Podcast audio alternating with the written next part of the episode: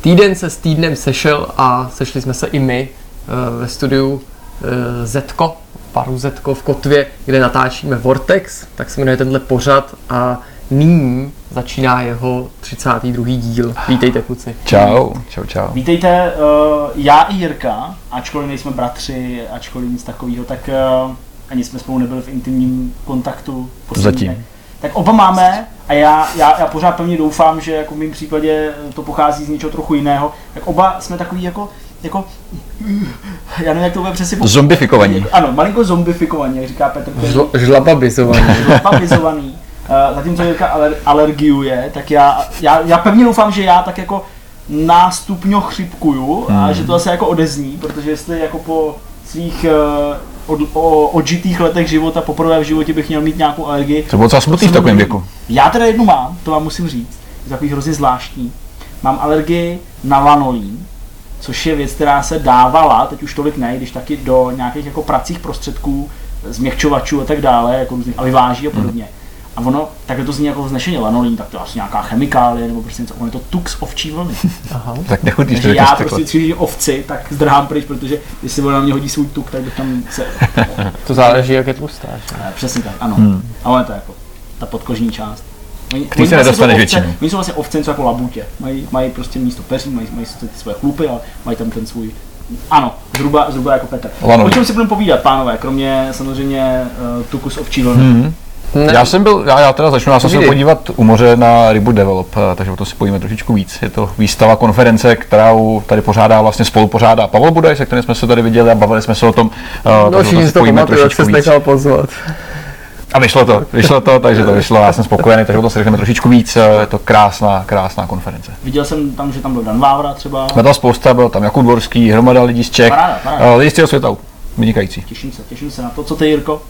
Uh, já mám spíš takový jako, uh, já mám takový jako drobnosti právě, protože jsem jednak trošku indisponován, tak uh, bych rád eh, omezil trošku jako ty svý monology. A potom ono vlastně jsme se dostali do takového jako mírně hluchého období, ne teda úplně, ale prostě pomalu se jako schyluje prostě k E3 a před ní těch titulů nevychází jako obvykle moc, takže já toho využívám k tomu, že se trošku jako k něčemu vracím. Hmm. Takže ku příkladu jsem jako rozehrál s Kristýnou Way Out, Aha, společně. což je tedy jako To je velká věc jako z toho důvodu, že Kristýna se mnou nehrála žádnou hru, takhle, že by jako aktivně jí hrála několik let. A jako konstatovala, že to jako je docela dobrý, jo, takže jako, že dokonce si chce to ještě jako zahrát, že to ne, ne, neskončilo jednou tím jedním třeba pěkný. hodinu a půl dlouhým, hmm. dlouhým pokusem, tak uh, o tom si můžeme říct třeba trošku víc. A pak jsem měl možnost, eh, tak jako eh, jistě řada z vás, vyzkoušet demoverzi Detroitu, tak o tom si chci povídat a konfrontovat trošku ty uh, poznatky nebo zážitky se Zdeňkovýma, protože mm-hmm. Zdeňk měl samozřejmě mnohem velkorysejší možnost tuhle hru si osahat, protože jsem ní strávil 3 hodiny, zatímco ta demoverze tu jde dohrát co já vím, za 15 minut, možná mm-hmm. rychleji, ale, ale jako mm, spíš eh, tě má jako přesvědčit k tomu opakovanému hraní, Mhm. mm-hmm. jestli jsi to neskoušel, tak vřele doporučuji. No a pak jsem si udělal takovou jako vlastní rešerši soukromou, ve který teda jsem se pustil do nějaký jako detailnější analýzy aktuálních FPSek a jako na střídačku, doslova na střídačku jsem hrál poslední Call of Duty, poslední Battlefield a poslední Battlefront kampaně, single. A Wolfa ne? Wolfa ne, s tím jsem předtím strávil jako spoustu času, to je dlouhá hra, ale k tomu jsem se vrátil, protože jsem ne všechno měl dohraný a tak jako to chtěl jako znovu prostě se do toho ponořit a odnáším si z toho takový jako rozpačitý dojmy, no a tak k tomu se dostaneme. Závěr. K tomu ještě rozhovor, navštívil nás Miloš Enderle z které tak. jsme si pak povídali docela, docela zdatně. A kluci, já bych šel asi jdu na další část. No. A čeká nás vyhlášení soutěže. A soutěž Jo, ještě, vlastně. pardon, to. Dokonce uh, s A tebou to já, jsem, to roli. já jsem ani nevěděl, já jsem to eh, zjistil až později a některé odpovědi byly docela fajn a musím říct, teda, jako třeba Duke Nukem, hm, hm, hm, to nevím, jestli úplně by na mě sedělo, ale, Ale byly tam je to některý lichotka do jako určitý míry. hodně vypečený jako No, od Redneck jako, Rampage, že jo, to úplně si to říkám. Já to nechci úplně teďka na začátku rozvídat, ale mě se jako pobavilo, že někdo to pojal tak, že jako vymyslel nějaký fiktivní titul, nebo ten jméno třeba jako trošku jako proměnil, aby ti to připomínalo. Někde to mělo být jako třeba narážka na to, jak vypadáš, a jinde třeba to zase... Je Petropem. Ano. A, a u jiných těch jiný ty typy byly zase takový, jako že se zdánlivě neměly být, nebo nebyly ani vtipný, ani nějak jako kreativní, že tam třeba bylo napsáno Skyrim, nebo Forza, nebo něco takového, ale zase bylo znát, že ty lidi jako, Že jako znají, chtějí co dělat očividně. radost a že ví, co hraješ. Je to hezký samozřejmě teda. No. Vyhlásíme. Dobrý, tak to vyhlásíme někde u konce, nebo v té v té asi možná finální. No jo, na to se konci. ještě- To se ještě... Hej, jasný. Ale my to děláme proto, tady zůstali až do konce, že? I když jsou asi- No se může přepnout. Ne, to nejde. Zablokujeme to, zablokujeme to pro ten díl. Tak si to celý nahrajeme jako reklamu, aby tam nešlo přeskakovat. A vždycky se tam objeví takový to nejde přeskočit ještě hodinu 50. Přesně tak, dobrá.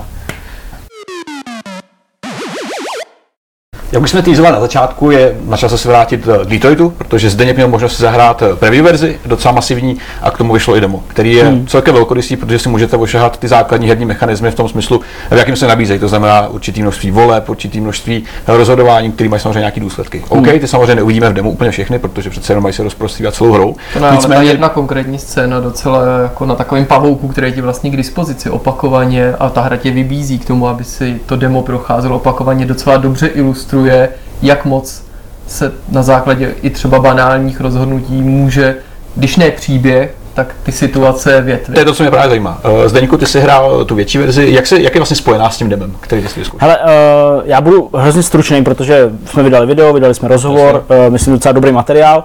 Uh, co jsem hrál já, tak byly úvodní tři hodiny, cca, nebo dvě a půl, nebo dvě, dvě a tři čtvrtě, prostě necelý tři hodiny. Uh, tahle mise v tom samozřejmě je, uh, je to jedna z těch úvodních misí a tak, jak je v tom demu, tak je zpracovaná i v té plné verzi. Uh, v tom demu nic nechybí, nic nepřibývá a tak dále, jo? je to jako jednak jedný.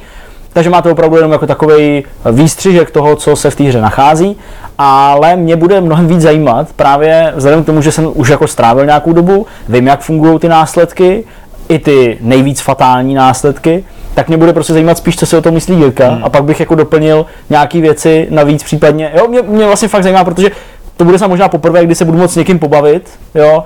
Eh, Já vzhledem k tomu, že už jsem to nějakou dobu hrál, tak s někým, kdo už to taky konečně mohl hrát, i když jenom v tom demo. Takže Jirko, klidně spust, co si o tom myslíš.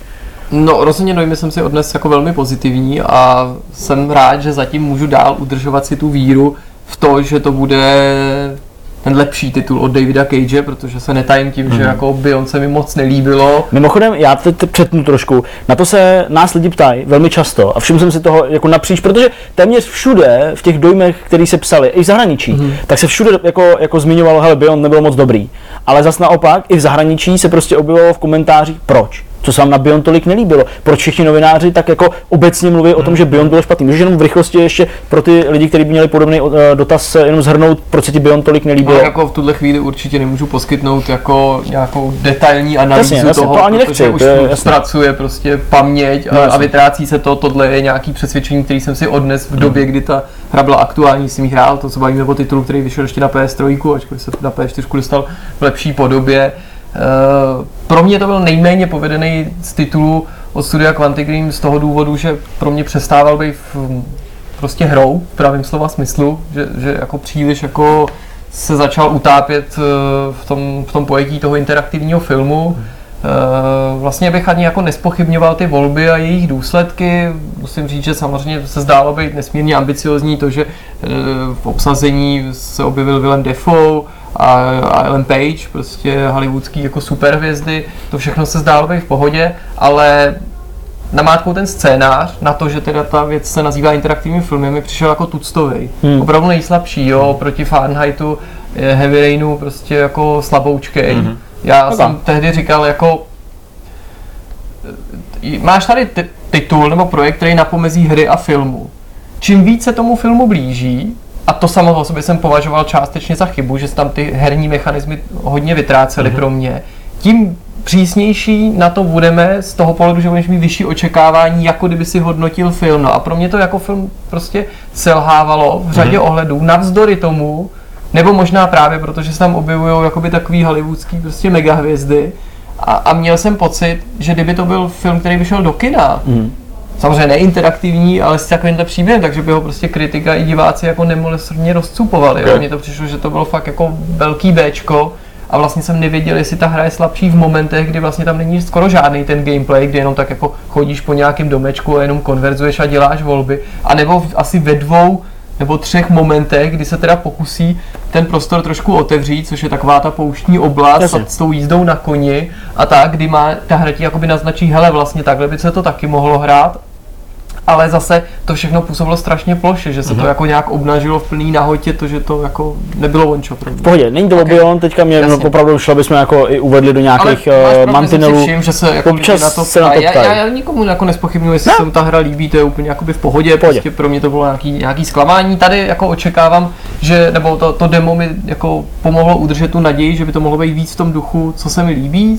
Jako na první pohled musím říct, že mě teda jako, přestože znám tu hru z videí, jako nadchlo špičkový audiovizuální zpracování, mm-hmm. opravdu jako perfektní ta technická stránka, ačkoliv to není něco, čím obvykle začínám nebo čím se nechávám uníst, tak jako už první kroky v bytě, byt, že to nezní jako nějaký super cool prostředí, pohled do akvária vpravo, spousta interaktivních obrazovek, i blbost jako kuchyňský kous, takovou tou futuristickou prostě varnou deskou Mhm. a prostě opravdu ten byt byl tolik plný detailů, že jsem věřil, že je to byt, který někdo obývá, jo, jako Hmm. nedá se to třeba srovnat s takovýma těma Lego domkama, ve kterých třeba žijou postavy v Life is Strange, Hmm. jo, a teď Life is Strange je moje oblíbená hra, že oblíbená série, ale tohle je mnohem přesvědčivější, Mhm. že ta, ta, ta grafika nejenže je technicky precizní, ale to, jak je ten svět zaplněný nějakýma prvkama, to z toho vytváří neuvěřitelně živou záležitost. No ale ruku v ruce s tím jde ta samotná hra. Eh, Kluci dá něco v tom demu můžou lidi vidět, protože to ještě nehráli. Co je ta scéna? Ukáž nám Je, je to jedna konkrétní scéna, ve které se chopíš jedný z těch hlavních postav, to je v tomto případě Android Connor, který dorazí na místo činu, kde jiný Android, který sloužil v nějaký rodině, sloužil, to je teda možná jako slovo, kterým už vlastně lecos předznamenávám, protože prostě byl součástí nějaký rodiny, Mhm. zřejmě tam došlo k nějakému násilí, zřejmě možná zabil jako otce eh, Té rodiny, té rodiny vlastně. a drží rukojmí, tou je malá holka, o kterou on se vlastně jako staral. Mhm. Ta Což vychází z té scény, která byla ukázaná v těch trailerech. Je to- je to přesně tahle ta je, scéna. je, to až jako, je to až zvláštní, že vlastně opravdu, když se pak na to díváš, tak vlastně chápeš, že nejen v hlavách vývojářů, ale už i technicky a v nějakých jako demech a prototypech se tady bavíme o něčem, co třeba tady existuje 3, 4, možná 5 let, jo, a oni to od té mm. doby ladí a když to pak hraješ, tak jak jsem říkal, ty máš neustále k dispozici takového super komplexního pavouka, kde neustále vidíš, jak se teda ten příběh odvíjí. No neustále, na konci vždycky ty... Ne, můžeš si to zapnout i v průběhu. Fakt? Jo, já jsem si to zapínal i v průběhu. Samozřejmě nevidíš ty Fakt? důsledky, ale v průběhu to můžeš zapnout. Aha, tak to je pro mě naprostá novinka, to jsem vůbec To nevěděl. znamená, že vidíš teda v průběhu jakoby času, kde ty seš v nějaký větvě, nebo, nebo Tam je taková větev, která je jakoby má Takový začátek diagram, a konec, Aha. protože je pro tu scénu. Jasně. A doufám, že teda nemystifikuju a já mám pocit, že jsem si ji mohl otevřít kdykoliv, že jsem se na to jako Mm, díval mm. nějak Ok. opakovaně v průběhu. A ona ta větev se ti taky doplňuje při tom opakovaném hraní, tak, že nejen, že teda se s- Jo, že se nevytvoří vždycky unikátní průchod, ale že i ty při tom druhém průchodu namátkou vidíš, jak si prošel prvně, takže si vlastně v tom demo můžeš jako pokusit vyskládat třeba strom všech těch Mhm. možných závěrů, dejme tomu, kterých mimochodem v té scéně Je šest. je asi šest, což je Šest. samo o sobě docela super a pochopitelně k ním vedou různé cesty a tím různý myslím to, ne, že se to na začátku nebo uprostřed nebo na dvou místech jenom rozpojí a už to nejde spojit, ale opravdu se to proplítá. Samozřejmě, když vršíš ty chyby, tak už si uzavíráš jako cestičky pozvolně Hmm. k těm nejlepším, ale funguje to tak, že ne třeba do poslední chvíle, ale i po několika chybách se pořád můžeš dostat k některým jako lepším výsledkům. Mhm. No a tvým úkolem je teda vyřešit tu situaci, zachránit pokud možno život oběma, pokud máš pocit, že se ti to může podařit. Přičemž je to v podstatě detektivka, tak jako Heavy Rain a řada jiných titulů, takže tady ty adventurní prvky vlastně nepostrádám. Je zajímavé, Mhm. že ty seš pod nějakým časovým tlakem, že čas se tam odvíjí, já teda ne, jsem neskoušel, možná bych měl, co by se stalo, kdybych jenom idloval na místě, jestli by dokonce prostě Mhm. ta scéna se neodehrála úplně bez země, ale tam v nějaký moment vlastně je ti řečeno, že bys měl pospíšit a tenhle ten dojem tvůj umocní situace, že když nepospícháš, respektive v průběhu toho, co děláš, tam dojde k postřelení dalšího toho policisty, Mhm, protože na tom místě už jsou nějaký policajti, eh, ten, ten android s tou holkou, s tou rukojmím je prostě na balkóně okolo, nějaký snajpři samozřejmě, helikoptéra tam lítá a, a tak dál. A cesta k úspěchu, nebo jedna z cest k úspěchu vede teda nejen skrz nějakou psychologii a úspěšně vedený rozhovor, kdy se teda vcítíš do emocí toho androida, ale skrz vlastně zjištění, co se stalo, co předcházelo tomuhle tomu incidentu, nebo co k němu vedlo, co ho vyvolalo. A to je jako opravdu v podstatě jako detektivní záležitost, adventurní, připomínalo mi to i třeba některé detektivní pasáže, které se objevovaly v Batmanově od Rocksteady, kdy tam musíš stříct jako nějaký jako 3D vizualizaci se pokusit samotný. něco jako hmm. zrekonstruovat, nějakou scénu, tak to se tady taky děje. V podstatě jde o to dopátrat se toho, kde, kde se stala chyba, jak to, že Android, který samozřejmě nesmí napadnout člověka, nesmí mu ublížit, tak jak to, že zřejmě někoho zastřelil a teď mm-hmm. tvrdí, že prostě skočí ze střechy s tou holkou. Mm-hmm. Hmm. Já jsem zkoušel všechny uh, ty verze, jakoby odemknout. Na streamu jsem podařil odemknout čtyři, pak jsem to ještě dohrál. Uh, mnohem důležitější, než to, že můžeš dojít k různým koncům v rámci té jednotlivé kapitoly, je to, že ta hra, a tady už je to teda explicitně řečeno, takže já to ještě vlastně jako potrhnu, počítá s tím, že ta postava může zemřít. Ta tvoje postava. Mm-hmm. Ta jedna z těch tří hlavních. Connor, Markus a Kara. A když zemře, tak zemře, ale ten příběh to neovlivní. Neovlivní to tu hru. Když neuspěješ, když prostě ten android, ten, který uh, unesl tu holku nebo ji drží jako rukojmí, zabije sám sebe, i, i, jakoby jí, to by se na, jako napíše mise neúspěšná, ale to neznamená, že ti to hodí restart nebo nějaký checkpoint nebo něco. Ne, to je prostě mise neúspěšná a tohle se pak někde v nějaký míře promítne. Mm-hmm. A já už můžu jako s jistotou potvrdit, že uh, vzhledem k tomu, jak je to stavěný ten příběh, nebo ta hra tím příběhem, to znamená, že jakoby ty kapitoly jdou na přeskáčku, zatím myslím, mi tam nenavázalo nic jakoby na sebe, že by dvakrát za sebou v sekvenci hrála stejná postava za těch dvě a půl až tři hodiny. Takže tak, jak to jde jako na přeskáčku, tak se mi podařilo, nebo stalo se mi, že jsem viděl jako následek nějakého tohohle konce, přes jinou kapitolu někoho jiného pokračovat a ten následek se promítl do té další kapitoly toho daného člověka. Nebo Androida, teda pardon, já k tomu sklouzám dost často, protože oni jsou samozřejmě v té hře uh, spodobněný jako lidi a vlastně celý je to o tom, a tady si myslím, že je to možná trochu kliše a to je možná to, co nás možná trochu bude štvát, i když je to zase jenom jako nějaký další stvárnění toho, co napadne každýho. A to je prostě to, že uh, ten celý příběh je vystavený na tom, že si androidi začnou, dokonalí androidi, že jo, prostě, který nedělají chyby, jsou prostě fyzicky zdatný a tak dále, mají super mozek, rychlejší než člověk, takže si začnou uvědomovat sami sebe, logicky, že jo, jak je to prostě od Asimova až po já robot, že jo, nebo já nevím, prostě tyhle ty věci všechny, tak si začnou uvědomovat sami sebe a vlastně rozpoutají, dalo by se nějakou revoluci v, ve společnosti, která je velmi negativně těm androidům mm-hmm. už jakoby nasměrovaná, kvůli tomu, že jim berou práci, kvůli tomu, že prostě jsou dokonalí, že jo, a nemají žádné chyby a takovéhle věci. Takže Eh, takže určitě můžu potvrdit to, že když eh, neuspějete v té misi, uh, nepodaří se vám splnit úkol, případně ten váš konkrétní Android zemře, tak ta hra prostě jde dál, počítá s tím, že se to nemusí povíst, takhle vám může umřít i ta druhá postava, takže můžete klidně hrát jenom s tou jednou mm-hmm. a s ní to dokončit. To ostatně potvrdil v rozhovoru i ten Gregor Diakonu, ten game director, nebo deputy game director, tedy zastupující game director, tak to potvrdil, že skutečně to můžete dohrát jenom s jednou postavou. Případně, když ta postava i ta třetí zemře, tak uh, je připravený konec. Na jakýmkoliv místě jo, hmm. té hry je připravený konec na to, aby prostě, když se vám to hmm. nepovede. On se teda smál a říkal, jako, že když budete hodně špatný, tak se, tak se to může jako stát. Ale já jsem jako zkoušel právě všechny různé způsoby téhle demo mise, měl jsem na to čas a není to jenom o tom být špatný, jo, že byste nestihli quick time event nebo něco, jo. To samozřejmě v té hře je taky, to je taková jako už uh, věc, která se hodně pojí s těma, s těma hrama od, od Quantic Dream, v podstatě od toho, od toho Indigo Prophecy tak eh, to tam samozřejmě je, ale není to závislé na tomhle, jo. Vy hmm. opravdu můžete něco přehlídnout, jo, nebo třeba v tu danou chvíli nechcete už prostě dál zkoumat, co se tam stalo, tak jako jdete teda na ten balkon, ale nevybavený těma všema informacema, jo, a to vás může prostě víc k něčemu, nebo uděláte nějakou chybu, opravdu jako v tom rozhovoru třeba, jo, ne jako herní, ale jenom jako rozhodovací a najednou prostě to skončí tak, že Connor skončí s kulkou v hlavě a konec, mm-hmm, jo, a umře hned v téhle misi. Eh, zkoušel jsi eh, všechny konce, nebo jako všechny víc konců? Všechny ne, zkoušel jsem jich víc a samozřejmě pak už tak, jako, že jsem záměrně třeba ty věci dělal jinak, než bych Jasně. je byl, byl, byl, byl, byl dělal.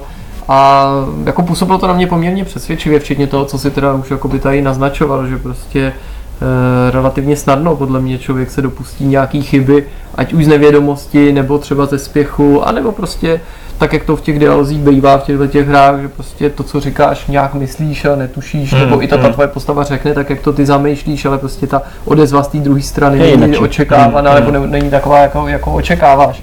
A Věřím, jako, že by to mohl být dost dobrý prožitek, protože jako atmosféra na mě působila zatím hodně přesvědčivě a to napětí mezi jako lidma a androidema i jako v té ukázce, která se odehrává na strašně malém prostoru, doslova do písmene, e, jako to jde fakt, jako, po, to to pocítíš, jo? To, jde, to jde krájet, jo? to je prostě i ty, ty jsi tam povolaný, abys to vyřešil, teď jsou tam policajti, máte vlastně spolupracovat a vidíš, jako, že prostě seš tam jak vosy na vzadku, že oni tě tam vlastně taky moc nechtějí a myslí si, že seš blbej robot a že jako OK, tak když společnost řekla, tak to jako vyzkoušej, ale prostě chraň ti ruka páni, jestli to prostě nezvládneš, nebo prostě vypadneš, jako jen co se to nepovede, nebo jo, to Mnohem vypadá- silnější, mimochodem je to na začátku, když vlastně z toho bytu vyvádějí naprosto hysterickou tu mámu, že jo?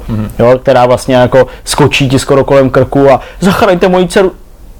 Vy jste robot, oni poslali robota, jak je to možný úplně, jo, prostě začne šílet, takže zase vidíš a hnedka vlastně první, co vidíš, je vlastně tohle, jo, jako v tom bytě, jo, hned prostě takováhle jako Otevírací se. interakce prostě s živoucí bytostí, která jako dává hodně na odiv tu svoji nevoli, že jako je tam místo nějakého člověka android, jo, takže nedůvěra, nesnášenlivost, to jsou témata, které se tou hrou budou protínat. No ten pokus jako zpracovávat to realisticky nebo takhle jako fakt uvěřitelně, to mě jako je dost blízký, no. Že prostě já, já nevím už jak to přesně bylo, ale jedny z těch dojmů, které vyšly právě na nějakým z jiných amerických serverů z podobného eventu, na kterém Hmm. se byl ty, akorát samozřejmě na jiném místě někde ve světě, tak eh, ty, ty se nesly jako v tom duchu, že vlastně tu segregaci o tý, jako ta hra jenom nekáže, ale tu tě to nechá prožít.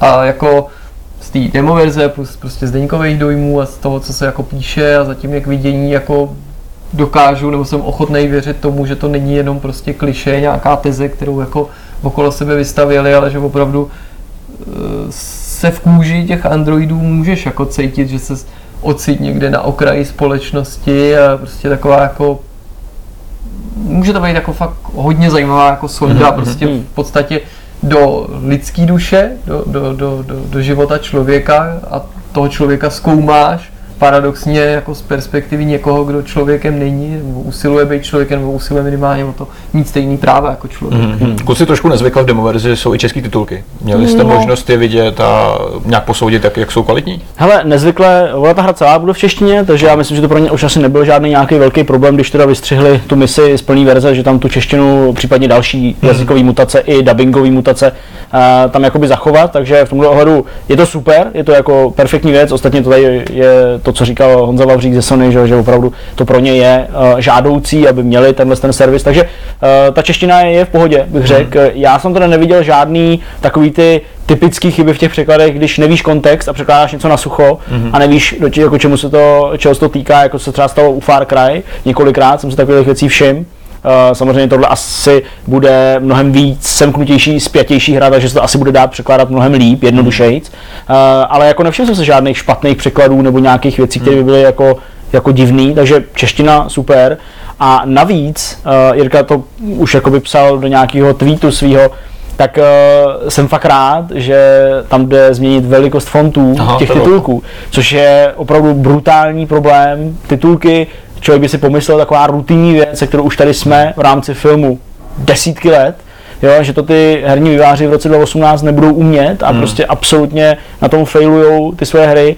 Hrajeme to na čím dál tím větších televizích, hmm. čím dál tím dál od těch televizí, jo, ale prostě fonty v zaklínači jsou na lupu, to se nedá přečíst, prostě hmm. absolutně. Přitom jako zvětšit velikost, jo, jaký je V tom, v tom problém. taky jako jsou hrozný To prostě a furt úplně- se to něče řeší, prostě přijde mi to až Nechápu. jako Oni prostě mají, buď to v těch hrách jsou příliš dlouhý jakoby liney, jo, jakože opravdu tečou úplně zleva doprava toho toho, nebo jsou jakoby nerozdělený, takže těch line je tam hrozně moc, jo, nebo trvají strašně krátkou dobu, jo, nebo samozřejmě neumějí vůbec jako takový ty stylistický ještě chyby, jako breakovat nebo rozdělovat ty slova přes řádek, jo, a tak to dále. vypadá jako kdyby v životě Ale žádný Přesně, film. nemají kontrast nějaký udělaný, takže prostě když máš světelnou scénu v Mass Effectu, kde prostě otevíráš volt starých nějakých týpků na, na, na planetě Andromeda nebo já nevím, no prostě, tak je to celý zářivý bílý, kdo něco říká a ty, ty, a ty titulky jsou prostě bílý na bílém pozadí, takže vidíš velký hovno. Jo, a prostě žádný podklad, žádný stín, žádnou jinou barvu, aby se, jo, takže to jsou, to jsou problémy, ale ta velikost, to je jako zdaleka největší problém, ale interface, hát jako kompletně, jo, to jsme teda odbočili samozřejmě, ale, ale to je jako téma samo o sobě, tohle. Každopádně tady titulky se dají zvětšit, s češtinou žádný problém není, určitě je to teda žádoucí tam mít tu češtinu, protože ta hra bude ukecená, to se mi prokázalo v těch následujících, je to prostě o dialozích, jo? to není hra hra, Jo, jak jsme si možná mohli myslet, že by to mohla být jako konečně taky i hra, hmm. což nikdy ty hry od Quantic Dream nejsou, prostě vždycky to je takový jako chodící simulátor s quicktime eventem a perfektním nějakým systémem dialogu, tak je to pořád úplně stejný. Jo. V tomhle hmm. ohledu to prostě není jiný než, než ten Beyond, ale uh, z tohohle důvodu je prostě super, že tam ty titulky jsou, protože hmm. nevěřím tomu, že by ty lidi, kteří jako mají angličtinu jako průměrnou a jako tak jako se pohybují v menu a tak nějak jako pochytějí cca, co se děje, že by jako vystihli ty drobné niance, no. se kterými počítají ty dialogy. Jakoby přesně rozhovor je založený na tom, na že volbách, je no. určit, ty No, musíš jasně. číst mezi řádky. Přesně. Hmm. A tam ne, Můžeš si nemůže být kameru, koukat se o tom, jako, ksichtu.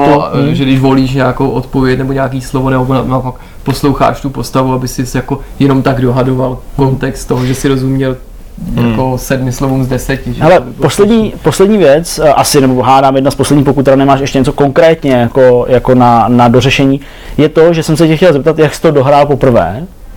A pak ti řeknu věci, které se staly mně a které jsem si nevšiml při žádným zhraní, který jsem dělal do té doby, než jsem to včera hrál. Já jsem eh, první průchod, nebo ten autentický, ten skutečný, tak uh, jsem podleh tomu tlaku časovýmu. Já jsem nejdřív byl odhodlaný ten byt propátrat a zjistit do mrtě, co se tam stalo. Hmm. Pátral jsem, docela mi to šlo, jako ne, že by to bylo nějak Vypátral si jméno, předpokládám. Přesně, vypátral jsem jméno, věděl jsem, že teda je Daniel, byl jsem na nějaký stopě, prohledal jsem zbraň, ještě jsem neměl ohledaný všechny ty, mm, no prostě nějaký stopy a Jasně, prostě jasně. mrtvolu a takhle. A v tu chvíli tam dojde prostě k tomu postřelení, který jsem v tu chvíli nevěděl, na co reaguje, prostě najednou během toho, co já jsem tam něco dělal, tak byl další policajt postřelený, tak jsem si řekl, aha, no takže to znamená, že ty procenta, kterými tady průběžně stoupají, tím, jak se dovídám víc informací, což je nějaká pravděpodobnost úspěchu, mi najednou určitě začnou klesat, protože se s přibývajícím časem třeba ten Android bude nervóznější, nebo eh, roste pravděpodobnost, že skočí, nebo takže jsem jakoby podleh tomu času a rozhodl jsem se to teda neproskoumat celý tu scénu a vstoupil už jsem teda do toho vyjednávání. Hmm. A jak probíhalo to na, tý, mm, na tom balkóně? Nad rámec toho dialogu. Dělal jsi nějaký pohyb, šel jsi někam dál? Nebo jsi- Opatrně jsem popošel, hmm. protože jsem viděl, že mám nad tou postavou kontrolu, ale nějak se tam i tak bylo jako řečený, že pomalu nebo zvolna postupovat, takže to jsem dělal, ale nepřiblížil jsem se třeba až k němu, nebo nesnažil jsem se dostat až k němu. Vyhověl jsem mu v momentě, kdy si třeba přál, aby jsem odvolal tu helikoptéru, která tam okolo kroužila a jeho prostě úplně triggerovala. No. A, a nakonec jsem ho jakoby umluvil, ale jako sadil jsem na les tím, že jsem mu teda jakoby sliboval prostě to, co chtěl slyšet, že se mu nic nestane a že to bude určitě OK, že prostě nikdo ho z ničeho nemůže vinit. Použil jsem samozřejmě teda v tom dialogu jeho jméno, jakože vím, že se jmenuje Daniel a že, že prostě ta rodina, bla, bla, bla, že by určitě nechtěl ublížit té holčičce. V tu chvíli jsem teda nevěděl o té rodině všechno, že v tu chvíli jsem nevěděl důležitou věc. Ano. A sice, že oni ho chtěli nahradit novějším modelem a proto Proto se takhle jako takhle To taky asi vadilo, no. A on si z toho odvodil, že teda vlastně není člen rodiny, jak se do té doby domníval, protože tam byl takový dojemný videíčko s tou dcerou, si můj prostě nejlepší kamarád na celý život. A vlastně zjistil, že jenom jejich jakoby otrok, hračka, prostě další spotřeby do domácnosti, jako automatická pračka. No ale jakoby tvrdil jsem mu, že prostě pohoda, že jakoby určitě nechtěl ublížit a že to se všechno vysvětlí a všechno bude dobrý, že mu určitě nikdo nic neudělá, takže on jako v návalu nějakých emocí tu holčičku pustil, že jí teda jakoby nic neudělá, uvěřil mi, načež ho teda snajpři rozstříleli na, na, na padrť, na Hmm. to. Hmm. Hele, já jsem, eh, no jasně, no, jako můj první byl asi úplně stejný. V zásadě bych řekl, že jako tohle je nějaký, i když oni se tomu ty výváři jako vyhejbají, že neexistuje žádná nejlepší varianta a zbytek je jako horší, ale jako myslím si, že, že jako tohle je takový ten jako nejnormálnější závěr. Vysokou pravděpodobnost. s vysokou pravděpodobností, který jakoby skončí většině podle mě u toho prvního hraní. Uh, nicméně, jako já jsem si pak na tom balkóně všiml věcí, které jsem si vůbec do té doby nevšiml. Mm-hmm. Jsou technického i designerského rázu. Aha. Designersky třeba to, že když vylezeš na ten, eh, na ten balkon skrz nějaký, to, nějaký ten závěs Jasně. nebo něco, tak tam vlevo leží chlap, policajt, Mhm. a ten žije. A teď k němu můžeš dojít a normálně se ho jako snažit zachránit. Aha, vůbec ne. On ti, on, no, no, vidíš, a on ti řekne, jako nech ho bejt, a ty mu jako můžeš odporovat, že řekneš, hele, jako on vykrvácí, prostě ho zachráním, jo, tak mě třeba zastřel, ale prostě zachráním ho, nebo řekneš, OK, dobře, nechám tě bejt. To je jako první věc, který jsem si všiml, to vůbec jsem jako netušil. Pak jsem si všiml to, že tam jsou nějaký rozházený ty lehátka, že tam je jako bazén nahoře u toho. Je to, ten efekt, kdy ta helikoptéra rozčeří vodu v tom bazénu a smete to ten nábytek, tak to jako je pro mě určitý zase jako milník ve videoherní to tak? Takže uh, i vlastně nějak jakoby on, on tak hezky obchází ty, ty, obchází ty lehátka, různě posouvá, teď dělá ten zvuk, ten, který bys očekával, že ti kovový, nebo konstrukce kovového lehátka na nějakých dlaždičkách jo, u bazénu udělá, takže jako to všechno je jako, jako super, ale pak mi vlastně došlo, že oni jak mají jakoby tu, tuhle tu misi, nebo prostě to, jak to celý udělali, jako plastický, a to by mohlo zajímat tebe, tak tam vlastně neexistuje žádná předrendrovaná scéna. Mm-hmm. Všechny dialogy, které jsou, tak jsou, nebo ne teda všechny, ale minimálně tenhle ten jeden dialog konkrétní na téhle na verandě nebo na téhle terase, tak nebyl předrendrovaný a vlastně tam v nějakém momentě se ta kamera přepne třeba k tomu vrtulníku, aby to bylo jako- filmový a sleduje tu scénu, uh, která se odehrává na tom, na tom balkoně. A já jsem toho svýho měl prostě konkrétně u nějakého lehátka.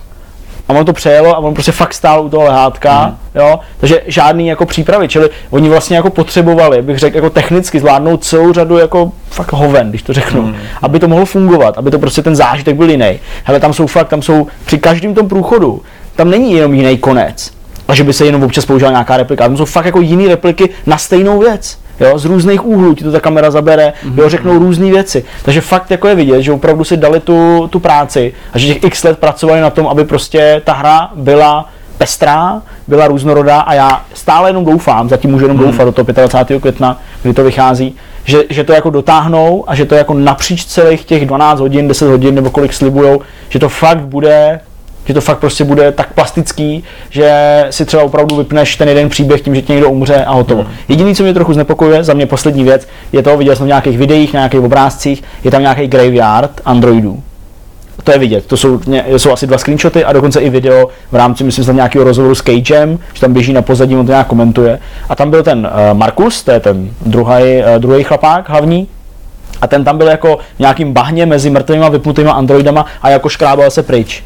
Takže jestli tohle bude jako nějaká odpověď na to, když ta postava umře a ty jako budeš muset jako vytáhnout z nějakého takového jako masového hrobu, jako androidů, tak to bych to asi spokojený nebyl. Ale myslím, doufám, že ne. jako Protože to by, mi, to by mi přece ten, ten, ten eh, Gregoire by mi přece neřekl, že můžeš ten příběh dohrát jenom s Vlastně, jednou mm, postavou. Jo. vlastně. Takže to asi bude něco v rámci toho příběhu, jo, ale jako malinko se tím znepokojuju, tak jako drobně, pár procent, ale myslím si, že to bude super, myslím si, že to bude pecka.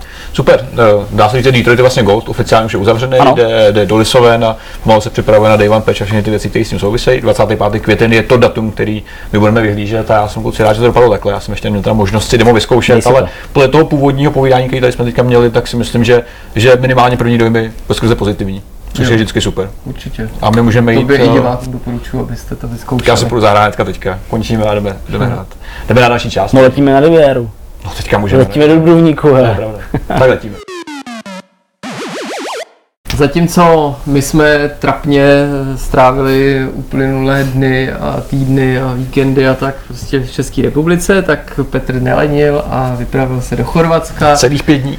na konferenci Reboot, eh, o který se samozřejmě nejen, že se mluví o ní eh, každý rok velmi pochválně, hmm. ale konkrétně letos se zase skloňovalo, že by to mohlo být fakt super, protože zase velký prostě vývojáři, hmm. kteří tam měli mluvit nebo prostě navštívit tu akci a pohybovat se tam. Spekulovalo se to, o tom, že by se tam mohly dokonce i nějaký tituly ukázat premiérově. Ty Což se měl- stalo nakonec. ty jsi měl tu výjimečnou možnost být na místě, prostě zúčastnit se některých přednášek, prostě pověz nám o té akci, jaký to bylo, co jsi tam zažil, co jsi tam viděl zajímavého. Je to, je to neuvěřitelně unikátní věc eh, ve světle všech E3 a Gamescomů a podobných věcí, protože to samozřejmě konference mnohem menšího rázu, mnohem eh, řekněme komornějšího, ale přesto podstatná ve svých, eh, ve svých ohledech, který, který nabízí. Eh, Ta unikátnost určitě svědčí v tom, že se nachází na místě, na kterém se nachází. Eh, Tenhle ročník a ten minulý byl v Dubrovníku, ale ten předchozí v chorvatském splitu. Všechno to jsou nádherné místa, nádherné lokace, které prostě stojí za to navštívit i bez reboot develop jako takového. To umístění samotný, vlastně za doprovodu těch vývojářských konferencí a povídání. A když ty lidi pak potkáváš, tak jako dost neformálně eh, skvěle funguje. A musím říct, že každý, kdo budete mít šanci si třeba chtít tady tu dobu odpočinout, anebo se prostě podívat na nějaký neformální povídání o hrách, tak tohle je ten skvělý moment, protože tohle je eh, neuvěřitelná akce a klobouk dolů před každým, kdo to pořádal, což byl Damir Durovič, jeden ze zakladatelů vlastně Rebootu jako magazínu herního chorvatského a samozřejmě Pavel Budaj a další řada lidí, kteří to pomáhají nějakým způsobem pořádat, protože je to neuvěřitelně velká Hmm. pěkná akce. Ty jsi mluvil o tom, že pokud by lidi měli šanci uh, a chtěli tam jet, ať tam, ať tam jedou, jak to teda probíhá uh, s těmi návštěvníkama zvenku? Uh, mluvíš o A- celé řadě jako vývojářů samozřejmě, ale jak tam teda Samozřejmě to, to, to jádro té konference je takový, že jsou tady nějaké uh, přednášky, které běží na sedmi stagech současně, každý den zhruba jen pětkrát pět hodin v řadě, uh, což je samo o sobě dost velká porce lidí, což vynásobí kolikrát vlastně Tahle, ten ročník běžel tři dny v kuse. Čtvrtek, pátek a sobota, v neděli byla nějaká uzavírací ceremonie, vlastně v sobotu. Tak rychle A- jsem to vypočítal na nějakých 105 hodin minimálně. ano, je to, je to dost solidní data. Samozřejmě jako člověk nemůžeš eh, navštívit úplně všechno, eh, to nejde. Eh, Nicméně i jako, jako externí pozorovatel můžeš přijít, můžeš si koupit lístky a dokonce už teďka jsou předprodej lístky na rok 2019. To je samo o sobě Eh, vždycky znakem úspěchu. Pospíchejte, protože se vyprodají fakt velmi rychle, takže Hmm. to svědčí o něčem. Ten samotný highlight jsou právě ty samotné konference. To si musím, musím říct, že ty hodinové povídání, ať už jsou to nějaký panely, ať už jsou to vlastně jednočlenný přednášky a nějaký téma, který si ten člověk vybere, jsou zaměřený na všechny typy lidí. Ať už tam jdeš jako eh, nadšenec, tak si můžeš poslechnout řadu věcí od různých rolí, pak tam jsou samozřejmě přednášení na těch lidi, na designéry, na grafiky, animátory, produkce. eh, A jsou tam právě zástupci jak velkých firm, ať už tam třeba Wargaming, eh, tam eh, lidi z Ninja Theory, eh, Platinum Games, to jsou takový ty největší highlighty tohle z toho roku. Tak i řada menších, eh, menších studií a třeba i startupů, kterým se něco zadařilo. A to si myslím, že ten rozdíl mezi tím, co si z každé přednášky odneseš, je dost neznatelný. Eh, Já jsem třeba byl na podívat se na povídání eh, lidí z Ninja Theory, uh, což by si čekal, že prostě velká, velká, velká grandiozní věc. Nicméně pro mě jako, jako člověka z branže to vlastně nepřineslo nic moc, uh, nic moc výrazného. Pro mě To byly bylo naopak jakoby moc obecný, nebo... bylo to dost obecný uh, v kombinaci s takovým tím typickým americkým vyprávěním, jak se všichni všechno dělají nadšeně a všichni jsou takový hrozně jako téma té spokojený.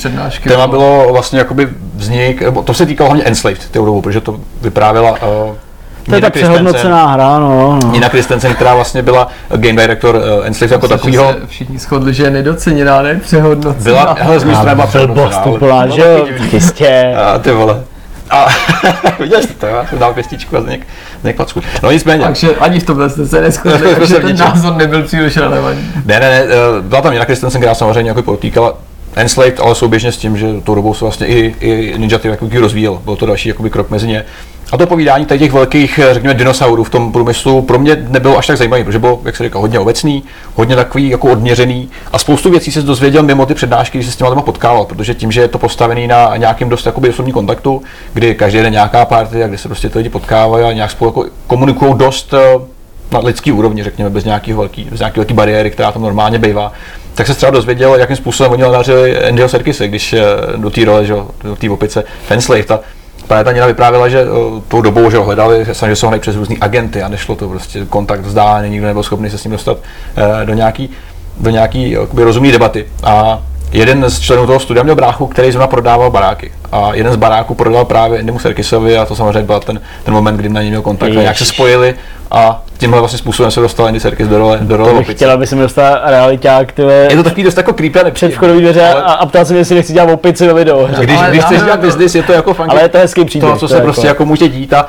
bohužel pro mě byly naopak cenější ty menší, ty menší konference, už to by právě technického rázu, kde třeba Unreal i Unity měli celkem pěknou roadmapu toho, co vychází tenhle rok, Hmm. což je hlavně podstatný pro, pro lidi, kteří s tím pracují, uh, tak tam byly ještě ty menší, trošičku menší studia, který vlastně vychází z toho, co, co člověk jakoby zažívá, když buduje nějakou svou firmu.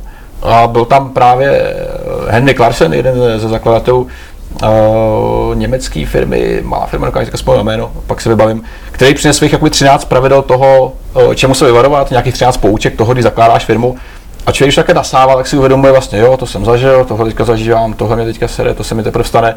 A tak si jako odneseš takový jako velký poučení, že nejsi jediný v tom průmyslu, který to vlastně jako zažívá, že tak tím prochází v podstatě skoro každý, kdo začíná s nějakou firmou. A když to slyšíš, tak si říkáš, ty ono, jo, vlastně ono je to takhle. A Je, jako, Láska se k strápení v bravíčku. No, nejsi, je to nejsi v tom sám, to každý tím prochází pubertou. tady to teda jako znělo v takovém trošku jako eh, jiném duchu, jako že OK, Rozumím. moje první firma zkrachovala, moje druhá firma taky zkrachovala, se třetí to vyšlo a z toho jako vzniklo nějaký ponaučení, takže je tam řada takových jakoby lidí, kteří mají ten už jako šťastný příběh za sebou, kteří si to prostě zažili, jak ty už mají, jo, už mám hotovo, už teďka půjdu kázat všem těm nerdům, kteří tam přišli a koukali na mě a tleskali mi. A pak tam jsou to lidi, kteří jako byli trošku blíž na zemi a který právě uh, předávali nějaký takový jakoby moudra, ale trošku rozumější a, a ne tak pompézně. Tomhle ohledu si myslím, že je to určitě unikátní, plus samozřejmě na place samotným je i řada, je i řada startupů a her, který si lidi dovezli, malý týmy, kteří přišli ukázat uh, svoje tituly, které už jsou v nějakém rozběhu, ještě nejsou úplně vydaný, a o který se tam soutěží, který samozřejmě taky dostávají nějakou cenu hmm. uh, na závěr té na závěr té akce samotný. A když si spojíš dohromady právě tu lokaci, Dubrovník je nádherný místo a vlastně ten hotel Sheraton, ve kterém se to odehrávalo, je vynikající. Já jsem vlastně neviděl ani jeden mrak třeba na nebi za tu dobu, co jsem tam byl, což je úplně jako unikátní. Ačkoliv nejsem člověk, který by si na slunce nějak potrpěl. Pro mě jako slunce a pláže nejsou nic extra. Nicméně tady dohromady. Já neumím představit, jak se sluníš. Ale trošku jsem se opál, musím jako říct, jako, že- koktejlíček z, z, No počkej, se tomu, tomu se chce prostě dostat pak ještě Tam se jako, to, jsou tam jako- takový tak, místa. no. A setká se tam prostě hromada lidí, kteří spolu, myslím si, že dost pěkně komunikují, že to je takový zbavený, zbavený určitý falešnosti, určitého odměření, který Hmm. vidíš na jiných konferencích. Tady je to prostě první řadě ten člověk a až pak ten vývojář. Což je hrozně fér, To je protože super, toho no. člověka potkáš trošku jakoby, třeba opilýho v určitém stavu. Tomu se A taky je mnohem jako sdílenější a, a, funguje to velmi všechno hodně pěkně. Což musím podotknout jedna věc, která je fakt super, co, co se klukům povedlo eh, při té organizaci. Na podobných akcích se často objevují takový ty podobní prodejci, kteří nabízejí reklamu. To jsou lidi z různých ad networků, když prostě chcete mít ve reklamu, tak tady jsou prostě vizitky a všude prostě projdeš halou, máš plnou kapsu vizitek a všichni ti něco prodávají. To už tady nebylo. To musím říct, že jako vel, velký potlesk, protože každý, kdo tady to zažil, tak je to jako, když tebe chodí mouchy, ty jich takhle jako zbavuješ. Takže tady to bylo kompletně zbavený podobných věcí. Samozřejmě ta organizace toho všeho byla dost na profesionální úrovni. Musím říct, že to je skvělý. Uh, to místo je prostě úžasný a Líbí se mi, na jaký síle to nabírá, protože ro- ročník co ročník je silnější a silnější, ty jména jako Hideki Kamiya a podobně. To normálně nevidíš, to se normálně nestane, že by ti přijelo prostě na nějakou akci. To je A tady je to právoplatný tahák toho všeho, když tam prostě chceš být. Hmm. Uh, neuškodí to třeba do budoucna rebootu to, že to takhle bobtná a roste? Uh, Otázka, kdy se to dá zastavit, to je otázka, Hele, to tohle potkalo E3, že jo, když jsme No se o tom jasně, bavili, to no pak vyústilo to, že nějaký ty roky bylo to zase úplně sražený až eh, de facto na zem a Tady, tady těžko říct, co se může stát. Samozřejmě každý ten, jakoby, každý ten ročník zatím měl třeba nevím, 4, 5, 6 nějakých hlavních lidí, kteří si drželi takový ten hlavní stage. eh, Tim Schafer tam taky pobíhal. Charles Cecil uh, a podobní lidi. Pak to máš samozřejmě nějaký ten mezní level, který, který už se jako trošku zase vymezuje. Takže v tady tom ohledu je to v pohodě, ale samozřejmě je jasný, že kluci mají asi ambice hmm. to hrát ještě dál. No a uvidíme, když to exploduje, tak do určitý míry dobře, budeme se těšit samozřejmě, protože uh, s tím, jak se zvětšuje význam téhle akce, tak se samozřejmě zvětšuje i uh, nějaký jakoby procento titulů, které jsou oznámený, které jsou exkluzivně ukázaný, jako byl třeba že, uh, Sirius sam nový od Crow Teamu, který je vlastně takový jako decentní teaser a ne takový velký oznámení. Uh, pak tam byla ta Ubisoftí věc, nebo ex-Ubisoftí věc od, od Patrice, že Ancestors. ano, ano, což je taky jako věc, kterou bych čekal, že se oznámí třeba trošku někde, třeba na té E3, třeba na Gamescomu. A tady to už začíná být místo, který, eh, který eh, jakoby má svůj význam, protože řada těch věcí, řada těch přednášek, kde já jsem přesně byl, tak jsem pak vydával citovaný v novinkách eh, ve světě a podobně. Takže to znamená, že už prostě ty lidi tam jsou. Do určitý míry do toho vstupují novináři, kteří samozřejmě tam jsou v takový dost omezený míře. Já jsem jich tak tolik nepotkal, ale svoje místo tam mají a v řadě takových případech působí jako moderátoři těch diskuzí a různých panelových debat, což je, což je určitě super, takže tam samozřejmě taky jednou hmm. budeme všichni takhle. No a teď konečně přichází ke slovu to, co jsem se chtěl zeptat, že jo, tak uh, já myslím, že můžeme klidně udělat Petrovi malinkou takovou jako, ne, vlastně nevím, jestli se to smí nebo nesmí udělat ti reklamu. Nedělíme, nedělíme žádnou reklamu. Nesmí dělat žádnou reklamu? No, ale jako asi můžeme, ale já to spíš nechci, nepotřebuji reklamu, řekněme. Dobře, to, tak, tak to je jedno. Eh, Jak jsi užil večerní život v Dubrovníku a eh, máš nějakou historiku, že se konečně dostal na pláž a chvilku se tam válel eh, v nějakém opojení Byl. místních piv? Hele, první dva dny byly samozřejmě plný alkoholu, protože je to takový, to se nabízí. že Děkuju, když máš že jsi mi odpověděl. plno síly. Ano. Uh, první dva dny jsem se teda docela oddělal, musím říct, pak už jsem se držel při protože jsem si chtěl něco pamatovat z těch samotných přednášek, je jako fér tam, je tam jako fér jít na herní akci a z té akce si něco odníst, kromě opice. Nicméně samozřejmě první večer byl takový, jsme se potkali s našimi kolegama. Se, vzhledem k tomu, jak se jmenuje vaše studio, by to nebylo až Ale tak to jako- posledně, my děláme ostudu všude po celém Ne, světě. myslel takže jsem jako, že máte taky opici v logu. Nabitá opice. Prostě, Který? Tady to byla- tady ta- trochu alibi. Jako, Tahle Ah, opice, vlastně tahle, opice byla dost vybitá ten den. Nicméně jsme se potkali právě s kolegama, s kolegama z, z, z finského Fingersoftu, se kterými teďka spolupracujeme. Aj, aj, Finové, aj, aj, aj. Finové, hele, to bylo, kouká problém. no, to bylo neuvěřitelné, to jsou normální roboti. Přijeli i Ty, na to jsou- klastací lodi, no, ale, no, no jasně, že a mají, oni mají vlastní lety, protože samozřejmě majitel toho Fingersoftu je Mezi už Italinem jezdí. No, to- Helsinki, Tallinn. Helsinki Italy. Tady ten člověk, který uh, zbohatnul na Hill Climb Racing, což je jedna z takových mobilních her. Uh, je to jeden z těch lidí, který měl dvě firmy, ty mu zkrachovaly a řekl si, že OK, tak do třetí vletím po hlavě a tam se mu zadařila.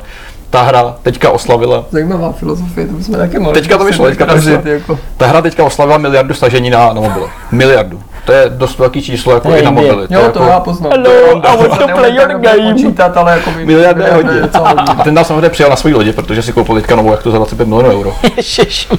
A kolem té lodi se samozřejmě hromadí takový ty chudý výváři, jako třeba my, takže víš, jako, že při, přistane boháč prostě v přístavu, ten si tam leží ve svý výřivce, doslova, to není jako žádný, žádný, žádný vtip. A kolem té lodi se jako schážejí jako lidi, kteří by jako chtěli na tu loď, ale nejsou tak jako úspěšně bohatí, čekají, je někdo vybere. A když jsme ještě jako pili s kolegama, pili jsme dost, tak já jsem v jeden moment přišel jako, jako střih, kdy už jsem si přestal pamatovat věci. Pak Ale jsem si zpětně, a pak jsem si, to nevím. U toho Alkohol zvedl U toho už já jsem nebyl. to sebevědomí. My jsme tak teda šli na Že tu- ti na se tu- odkotvil leze na tu jachtu. Jak, se, jak se zvnutil na tu loď, Petře, chci to jsme- slyšet. My jsme byli pozvaní oficiálně, jsme tam teda přišli. Mm, Až to je hezký. Když nás provázel teda ten, ten majitel po té jachtě, tak já jsem mu teda vytunul na postel jeho jako kapitánský. Trošku jsem tam musel dáhnout jsem si tak na pár minut. Pak jsme teda museli jít a samozřejmě, když než vstoupíte na tu jachtu, tak... goly. ne, ne, my jsme, já, pak mě klamá, kolegové mě zvedli a odnesli. A, a když, jsem teda, když na tu jachtu vstoupíš, tak samozřejmě máš svoje prašivý hnusný boty, jak se musíš sundat, když tam prostě bez bot, protože se to sluší. A před tou jachtou je prostě v obří krabice, kam dávají lidi boty, než tam vejdou. Takže samozřejmě jsem dal své boty a když jsme odcházeli, tak jsem si vzal něčí jiný. Který mi ale pasoval docela dobře. Už mám Lepší? zpátky, už jsem našel, ne, už jsem vrátil. Ty jsi Byl- vyměnil byly- pak zpátky? Byly hnusný. Byly to horší boty, jo. Tak jsem si vyměnil boty a samozřejmě to už byl ten moment, já jsem byl už jako dost uh, na hadry. Tak jsme si půjčili kolečko a kolegové mě vezli teda v kolečku zpátky do hotelu, Ježiš, ty vole. kde mě po cestě teda vyklopili párkrát, takže mám ještě trošku zrasenou pravou hrátu. A to bylo úterý, to bylo vlastně dva dny potom, co jsme tam přijeli a to byla taková jako poučka toho, co máme skvělou fotku, která, která můžeme ukázat veřejně Musíme, ale. Je to fotka, kde, kde jsem v tom kolečku a vypadá to jako takový ten únik ze Sýrie, když prostě No to. Sýrii. A když to Já- máš, Před natáčím se tam máš nějaký fotky? Ne. ne, to, Máš něco? Tohle Ne, musíme nemám. ale dát. to je fotka, Mám kde se, fotku. Kdyby se trošku vyretušoval, jak to vypadá jako přesně někde UNICEF. Já ji vyretušuju, Sýrie. pošli mi. Trošku mít jako trošku víc kouře a tak a, a hele, jako úžasný, no. Takže tady to bylo takový jako, vůbec ne- neznevažuje nějaký blízkovýchodní konflikt. Ne, ne, když ne, říkáš, ne, ne, že jsi ne. ožralý na kolečku, na Tady to bylo- milionářský jachty, ty vypadáš jako... to bylo samozřejmě trošičku jako, jako jsem milionář. zase to bylo trošku offline zkušenost. Jinak peskaře samozřejmě jako poz, dojmy jenom pozitivní. Je to, je to fakt jako úžasná akce, která se vyprofilovala dost rychle, kluci dělají ohromný pokrok každý rok, je to, je to vlastně Paráda. neuvěřitelný růst a myslím si, že každý, kdo budete mít šanci se někdy ukázat, tak to prostě udělejte, protože těch já nevím, 200 euro jako vstup eh, za to stojí. To ubytování třeba v tom samotném Dubrovníku i žrádlo nestojí o moc víc než tady, takže je to jakoby skvělá dovolená, i kdybyste si chtěli prostě jenom sem tam skočit, něco se poslechnout. Projít si kulisy ze hry o trůny třeba. Třeba ano, přesně Dubrovník, že King's Landing, to je, Přesně tak. což je to město plný uh, žebrajících koček a podivných A oni údajně snad panorama King's Landing, uh, King's Landing natočili na Maltě a Dubrovník je jakoby to centrum. Ano, oni vlastně se natočili takový ty hradby zvenčí, co jsou No, no, toho no. města. To samotné město je super, nás teda bez, do toho města lodí je jeden pán, který byl teda zkušený drifter z lodí. Věřte, když parkoval, tak už Jo, jako jsou- potočkou a úplně sebejistě v podstatě vyskakoval z té lodě ještě předtím, než eh, vůbec zastavil. jsou fakt dobrý, já Jsme žasnu ještě tady, ty no, zastavte to celý. Takže zkušenost celkově je vynikající a já se vlastně těším na příští rok už teďka, jo, protože Hmm. je to neuvěřitelně profesionální a současně pěkně ležérní a, a přístupný všem přístupný veřejnosti, ačkoliv je samozřejmě ta, ty přednášky, ten set samotný zaměřený hlavně na, na jakoby lidi z branže. Hmm. Nicméně, jak jsem říkal, spousta těch uh, projevů je natolik jako obecných, že to musí zaujmout úplně každýho, což je skvělý. No super, dobrý, tak eh, to A byl když teda, teda jako klobouk dolů před eh, Pavolem a ostatníma, pokud nás Pavel posloucháš, Ahoj. tak uh, děkuji ti moc, je to fakt super a hodně štěstí do roku 2019. Dobrá, tak jo, tak eh, to bylo takové eh, vzpomínání na to, co se odehrálo v Dubrovníku a zůstalo v Dubrovníku. A my se teď konečně přesuneme na rozhovor s Milošem Endrlem, eh, šéfem společnosti Jiva. Ani v tomto díle nemůže chybět host a tím dnešním je Miloš Endrle ze společnosti Jiva. Miloš je zakladatel, ahoj, vítej, a šéf uh, studia Jiva. Díky moc, že jsi přišel. Díky za Eh, pozvání. No, nemáš vůbec zač, nám je ctí, že jsi na nás udělal čas. Eh, Společnost Jiva eh, si myslím, že by mohla být eh, některým z našich diváků povědomá už jako jméno, protože na trhu figurujete poměrně dlouho. Vznikli jste v roce 2005, pokud se nemýlim. Je to tak. Jaký vlastně byly ty začátky? Uh, hele, začátky já jsem vlastně dělal úplně kovaný uh, softwarový biznis, uh, který se mi nějak jako tak trošku znechutil. A uh, utekl jsem k hernímu, uh, k hernímu biznesu, protože jednak jsem tam viděl obrovskou příležitost a jednak vlastně mě to asi táhlo i ta kombinace té nejenom technologie, ale i té kreativity.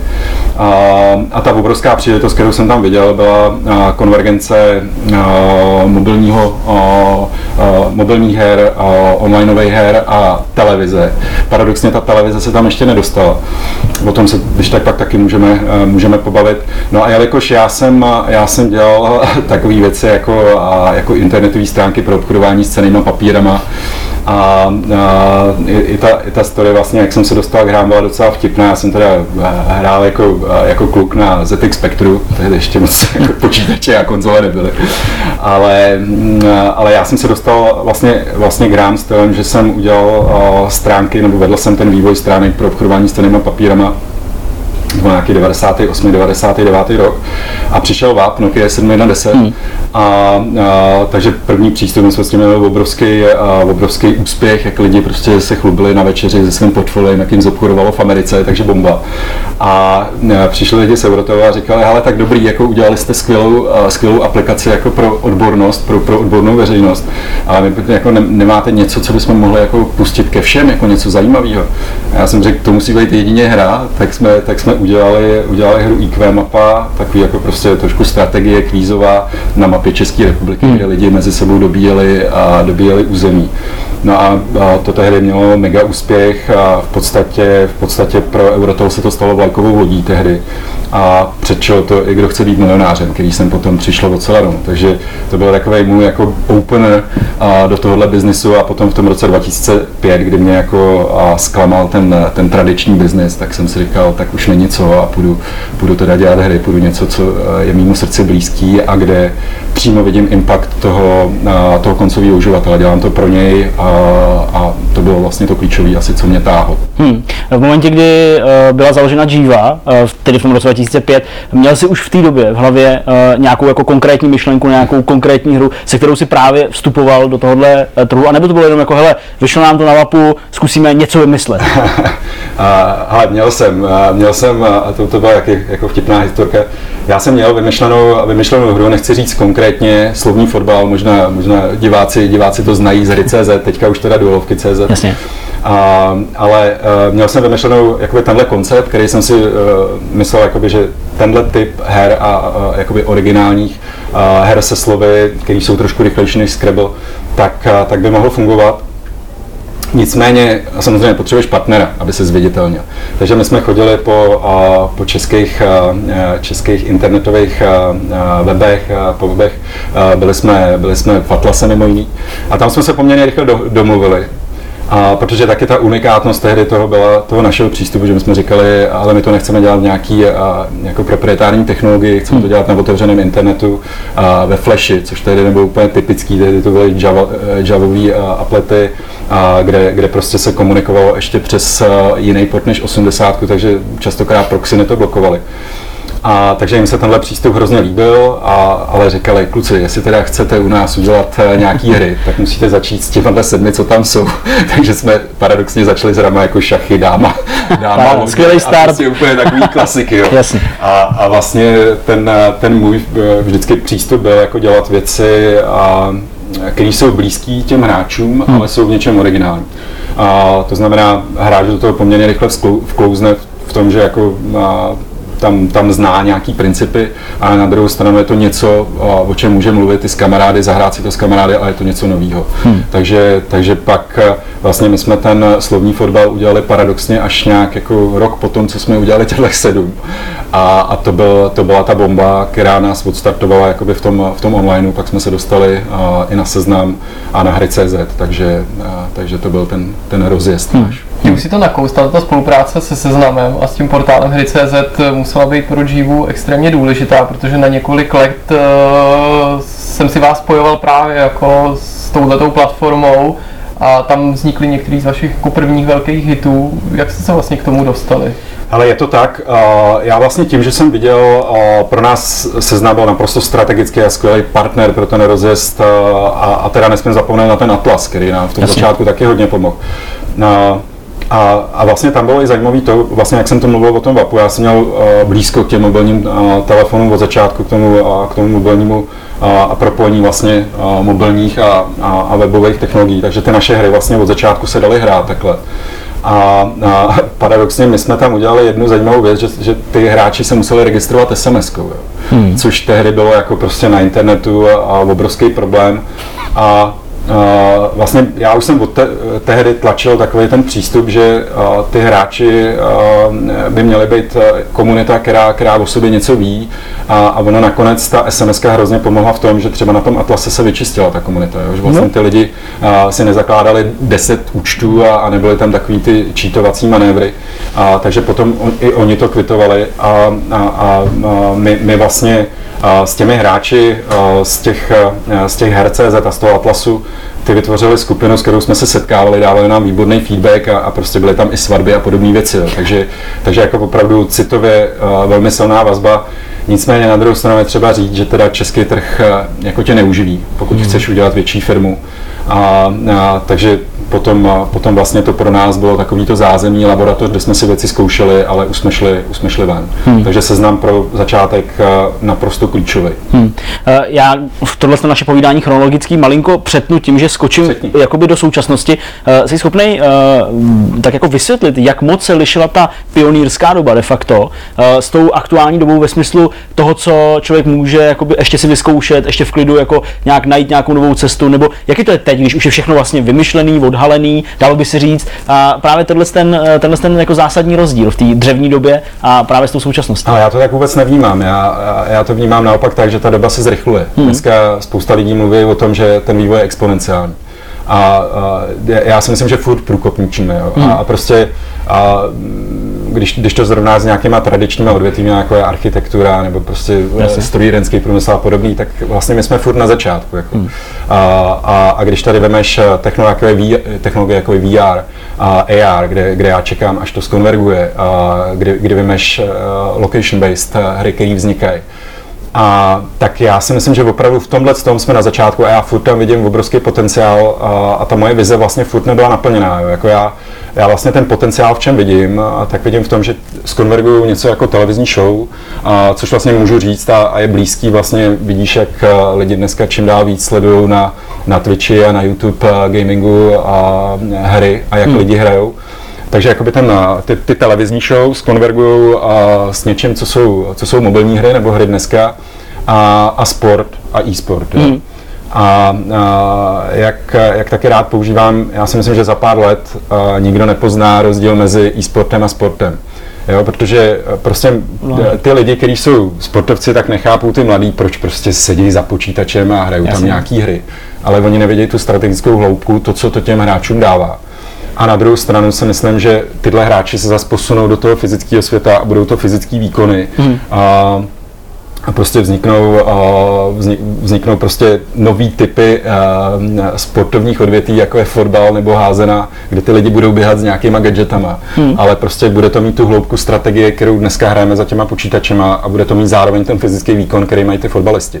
Jo, a tohle, eh, když, eh, když prostě řekneš někde, někde například jako v tradičním odvětví, jako v Sasce, kde, kde sázejí na, na sportovní odvětví a, a teď jim tam začneš mluvit o e-sportu a jak jde nahoru a jak už na X Games a, a jak, jak už prostě je nevyhnutelný, že přijde na olympiádu, tak oni říkají, no ale to není možný, v tom se čítuje. To není, no, jo, to, to, to, v tom se čítuje samozřejmě. Jo, tohle je argument. A, a, ve sportu, na který vysázíte, jako se, se ne. nečítuje Tour de France. Jako, jo, takže uh, je, to, je to hrozně zajímavé, jak se mění, uh, mění ty přístupy těch lidí a myslím, že žijeme v úžasné době, která nabízí obrovské možnosti, takže já si myslím, že jsme furt průkopníci. OK, super, takže vizí je hodně. Uh, můžeme se zase směle vrátit teda uh, vlastně zase zpátky o těch pár let dozadu. Uh, první velký světový hit, který vás odpálil do světa a jak se vlastně podařilo uh, nějak prolomit tuhle tu bariéru ty České republiky a vystartovat dál? Uh, ale asi, asi, asi tam byly dva důvody. Jednak ten, že já jako hodně koukám po těch nových věcech a, a občas si říkám, jestli moc s některýma věcma nepředbíháme. Mm. A, takže já už tehdy jsem se díval a, ne na Facebook paradoxně, to možná a, taky už uživatelé nebudou vědět, nebo diváci, ale a, tehdy jako první a, sociální síť se rozšířila MySpace. Jasně. A my jsme, my jsme právě první hry, kde jsme zkoušeli, tak jsme zkoušeli na MySpace, ale důvod tam byl taky biznesový, protože v roce 2010 přišla a, ta internetová krize, kdy padly, padly příjmy z internetové reklamy. A my samozřejmě ty hry na seznamu jsme měli založený hlavně na příjmech nebo jenom na příjmech z reklamy. Až teprve později jsme tam začali a, dodávat jako a, ty, ty in to znamená, že si, že si hráč zaplatil za nějaké výhody. A takže ten, ten hlavní důvod byl ten biznisový, zkusit, uh, zkusit něco, uh, kde, kde vlastně už začalo fungovat a uh, jako formovat se něco nového a, a nějaký nový trend. No a potom, uh, potom vlastně na Facebooku už se to, už se to jenom rozjelo a my jsme, my jsme tam zaplať pán byli včas. A dali jsme tam čtyři hry, a dali jsme tam mimochodem slovní fotbal, dali jsme tam kulečník, který jsme tehdy udělali poměrně nově a ještě dvě hry, které ti teďka už přesně neřeknu, ale hry typu reverzi a já nevím, ještě třeba řeknu šachy. Šachy Jasně. možno to byly. Hele. A jenom jsme je tam tak dali, bez toho, že bychom je nějakým způsobem upravovali pro to prostředí. A já jsem tehdy vlastně uh, jednoduše dospěl k tomu, říkal jsem si v top 100 facebookových her je jediná multiplayer, jo. tak máš sociální síť a je tam jediná multiplayer a, a to byl poker od Zengy. A když se spodíval kamkoliv jinam na webové stránky z Rama, tak vždycky, vždycky nahoře byl pokr a hnedka za ním půl. Hmm. On říkal, hele, tak jako bychom měli posunout ten půl a tam máme šanci se dostat jako uh, na podobný, podobný maty, jako ten Zenga Poker, který byl úplně jako špička, ten byl dlouhodobě v top Jasně. 500. No a nám se potom podařilo s tím kulečníkem se tam dostat, no, takže to byl tenhle, tenhle strategický záměr a, a ten Facebook prostě v té době šlapal a to byly takové ty věci, které který jako a, seznam, seznam bych řekl hodně podcenil tu, tu sociální komunikaci a interakci mezi uživatelem a měl sice lidé, ale tam prostě nějaký jako sítě a toho sociálního charakteru moc nefungovaly a hlavně tam nefungoval ten messaging, že se nešli poslat prostě zprávy a toho my jsme využili. A, a my jsme vlastně využili tý virá, toho virálního ší, šíření, že si hráči říkali a vyzývali se v kulečníku a hráli na Facebooku, takže to byl ten, ten mega úspěch. Ty jsi tady dotknul eh, té internetové krize, hmm. jsi říkal o tom roce 2010, to muselo nepochybně teda ovlivnit i vás, Jsi říkal Určitě. prostě problém s reklamou a byli jste závislí na těch příjmech, který ta inzerce generovala. Eh, Vzhledem k tomu, jakou máte relativně dlouhou historii, tak je jasný, že ta firma musí procházet nějakýma stádiema mm, úspěchů a dejme tomu nějakých drobných jako pádů a nabírání lidí, propouštění. V tuhle chvíli máte asi 40 lidí, pokud se nepletu, zaměstnáváte. Je to tak, je to tak, máme, máme 40, měli jsme už 70 a já bych neřekl drobnými neúspěchama, jak každý, každý úspěšný podnikatel říká, oni si všichni myslí, že ty křivky jsou jako takový, že to jde nahoru hezky, jako Já a prostě akorát- rosteš, jenomže, jenomže každý, každý úspěšný podnikatel ti řekne, že čím větší máš úspěch, tím větší potom máš ten zářez, protože to, to, to seš ochotný riskovat do toho nového biznesu. A pokud, eh, jak jsem tady mluvil o té exponenciále, Hmm. a jak jde ten trh, ty prostě na ten trh musíš reagovat a ty úspěšní lidi uh, na tom trhu jsou právě ty, kteří se nebojí uh, zdravě riskovat a jít do nových, do nových technologií. Čím byly ty pády třeba způsobený, nebo můžeš takhle poodhalit karty a třeba říct, jako já nevím, tenhle rok jsme třeba sáhli vedle, protože jsme se rozhodli něco udělat a byl to totální fail, nebo tady se nám něco vymstilo špatně, jsme odhadli situaci? Ale těch uh, takových failů to na té cestě bylo opravdu několik a, a několik byly takový zářezy, kdy už investoři jako říkali, ale, ale to, jako, to je fakt špatný. A ten první, ten první přišel hnedka na začátku, protože já jsem, opravdu ta vize, jak jsem říkal, byla cross-platformní, takže my jsme začali s mobilníma, a, a, ale rovnou k tomu jsme dělali ty, ty webový, prostě nějaký, nějaký backend a, pro, ty, a, pro ty hry. A a vlastně ty, ty, ty mobily, jak já, já jsem říkal, prostě to je, to je zařízení, kde jsi furt online, kde, kde prostě pravda. přirozeně můžeš komunikovat, hrát hry. A tehdy ten Eurotel hodně datoval a potom najednou to spoplatnilo a víte sami, že data se uvolnily na mobilech jako pro retail, jako dva, tři roky to jsou. Takže a my, jsme, my jsme tam museli velmi záhy jako dát zpátečku a říct, ale ty, ty mobily pozdržíme a ještě, ještě tam byly jako ty device byly hro, hro, hrozně rozfragmentovaný a než přišel iPhone. A, a předsunuli jsme se na ten web a o tom už jsme se bavili. Takže to byl takový první jako propad, kdy, kdy jsme museli reagovat. Ten druhý propad byl, a ve chvíli, kdy Facebook, kdy, kdy přišly mobilní telefony, kdy přišel, kdy přišel iPhone a, a vlastně všichni z těch Facebookových her se postupně začali přesouvat a, na mobily a začali tomu dělat a, prostě ten přístup, kdy si mohl hrát jak na Facebooku, hmm. a, a, tak si mohl hrát z mobilních telefonů.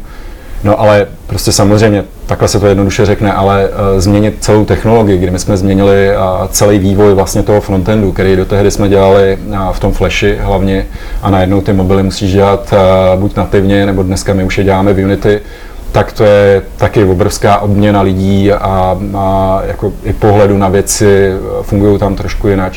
Takže, a, takže tam zase nemůžeš čekat, že hnedka první projekt na nové platformě bude úspěšný. Prostě musíš tomu dát určitý, určitý čas a nebo teda být odvážnější a nějaký tým akvírovat, což my jsme tehdy neudělali. A to si myslím, že byla ta největší chyba, a, a, kdy, kdy my jsme s tím kulečníkem ztratili a vlastně ten přechod na ty mobily, a protože prostě nám to ze začátku začal dělat jeden klub, který to dělal v Objective-C, pak se to předělalo na C++, na Android, jo. Takže, a, a, takže v tomhle my jsme tam, my jsme tam hrozně ztratili a, a, a zase je to obrovská zkušenost. Ten trh je velmi rychle a ty musíš velmi rychle reagovat a musíš být odvážný. Pokud chceš hrát tu první ligu s těma nejlepšími, tak musíš být prostě jako odvážný a jít do toho jako ve velkém stylu. Pochopil jsem správně, že v období nějaký takovýhle krize, možná tři roky zpátky, mám pocit, že jsem to zaznamenal v nějakém z rozhovorů, si dokonce uvažoval, že bys i jako zakladatel odešel z té firmy?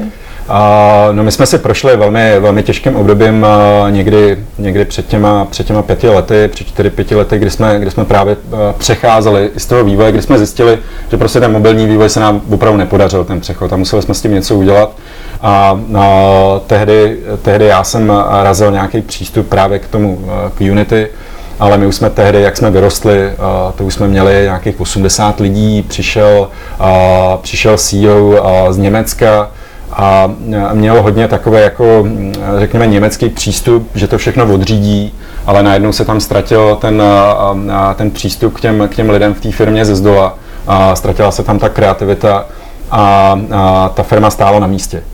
A my jsme, my jsme tam, tam teda investoři uh, zasáhli a nakonec mě vrátili do té pozice CEO a přišel, a přišel nový management ke mně, a s kterým teďka fungujeme, fungujeme úplně skvěle, vytvořili jsme tým a i já osobně jsem se tam hrozně naučil a i potom vlastně s těma, s těma věcma, které přišly potom.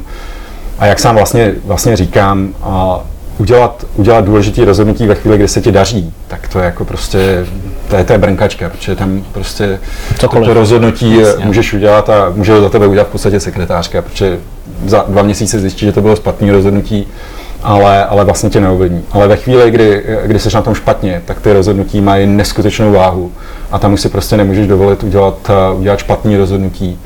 A nám se teda podařilo, samozřejmě to trvalo jako z pohledu investora nebo z pohledu někoho zvenku dlouho.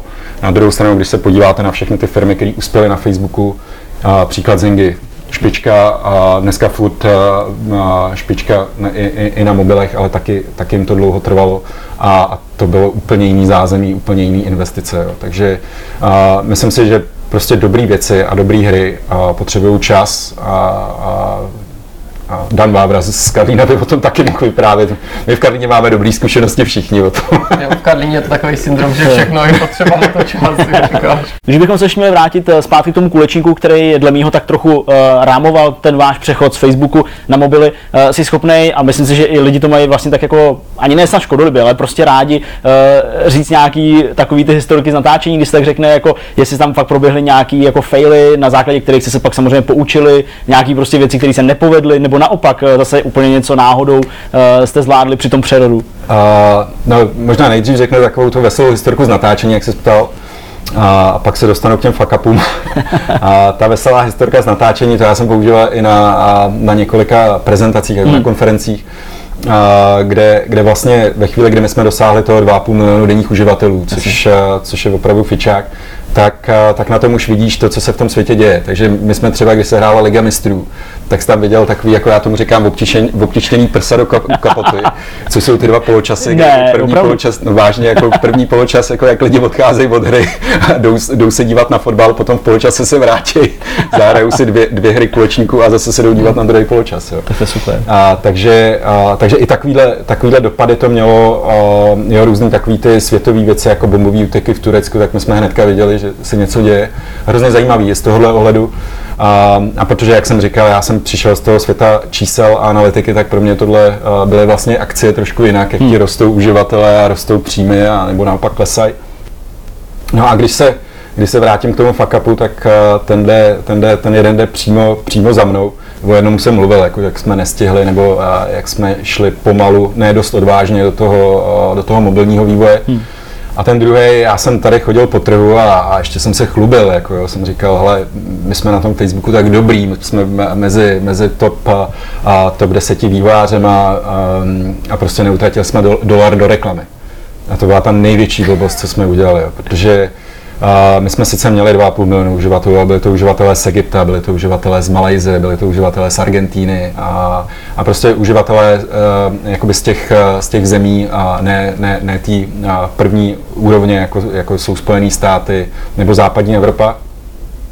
A tohle vlastně jsme se všechno naučili teďka za těch pět let, hmm. kdy, kdy jsme vybudovali tu marketingovou nohu a, a vlastně pro nás teďka primární trh a to, co, to, co klukům, a klukům svítí teďka a, jako takový ten hlavní, a, hlavní měřák úspěchu je naše pozice v Top Grossing Games, to znamená nejvíce vydělávajících her a, a, ať už na Play Store nebo na App Store a, v, v Americe. Hmm. Jo, takže a, a to samozřejmě zatím potřebuješ nějaký, nějakou akviziční strategii, nějaký marketing, potřebuješ zatím práci s youtuberama a podobné věci. A, takže, takže tohle, tohle je takový ten fuck up, který jsme tam udělali a, a ten druhý byl teda to, že jsme na ty mobily nešli dostatečně, dostatečně rázně. Hmm. Ty jsi tady zmínil dvě možná zdánlivě nesouvisející věci a to jsou hmm. třeba hráči z Egypta a pak namátkou už pár otázek zpátky jsme se k tomu dostali, to je to čítování. Je to skočilo jako eh, takový jako Petrovo heslo, který se dost vžilo mezi náma, to heslo zní Četar Plus, což je nějaká hláška, no, která, četar, která mu chodila, když, když, když se právě o tyhle věci staral. Jak se vlastně s podváděním v těch vašich hrách vyrovnáváte, protože když je řeč o titulech, jako je kuleční, tak to lidi musí napadnout, že ta je, to, to už jako No, že to prostě ten titul samo o sobě ty pravidla trochu svádí možná ty hráče nebo tituly, kterým vy se věnujete k tomu, jako nějak si ty pravidla přivohnout. Jaký je to problém pro, pro firmu jako je Jiva, prostě sledovat, jestli mi někdo tu hru jako neníčí tak Ale tohle, tohle je úplně super otázka, díky za ní. Jo. A, protože a, čítování, to je zase velká kapitola, o které já tady můžu mluvit dlouze. A, ale řeknu jeden příběh eh, z hry CZ. Jo a slovní fotbal. Hrajou, hrajou matky, které si jdou mentálně odpočinout od u svých uřvaných dětí a, a prostě nemůžou na toho manžela vychrlit těch uh, eh, 2000 slov, který nemohli, protože ten manžel přijde z té práce unavený. Tak si, jdou zahrát, tak, si, tak si jdou zahrát ten slovní fotbal, jenom aby, aby, abyste měli představu, Jasně. co to je za, za, za uživatele, za hráče. Uh, asi ne úplně typický hráč, ale taky hráč. A, a jedna hráčka, my jsme tam zavedli s, s Vodafone, mám pocit, že to byla a, reklama, a kdy, kdy celý to pozadí bylo bílý, takový ty uh, game takeover, nebo jak se tomu řekne, mm, jo, prostě jako celý, celý pozadí hry, branding, a tak byl, tak byl bílej. Mm. A samozřejmě to hrozně řve, že jo. A, tak tahle, tahle hráčka, to teda není úplně cheating, ale mluví to o tom, pak po, budu pokračovat do toho kulečníku, jak to řešili, tak uh, ona si vyřízla z krabice od bod, si vyřízla jenom, jenom to místo, kde, kde prostě vidí tu hru a dala si to takhle na monitor.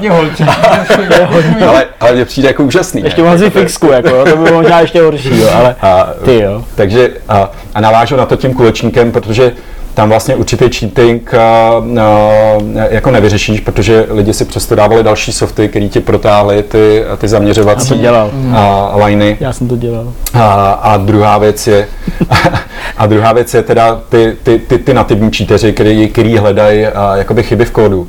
No a to byl, to byl, to byl jako dlouhodobý boj a i vlastně jsme jednu chvíli uvažovali o tom, že ty egyptiany úplně, a, protože opravdu to šlo z Egypta, a úplně jako vypneme, protože jednak monetizace tam odsaď veškerá no, žádná. Vlastně.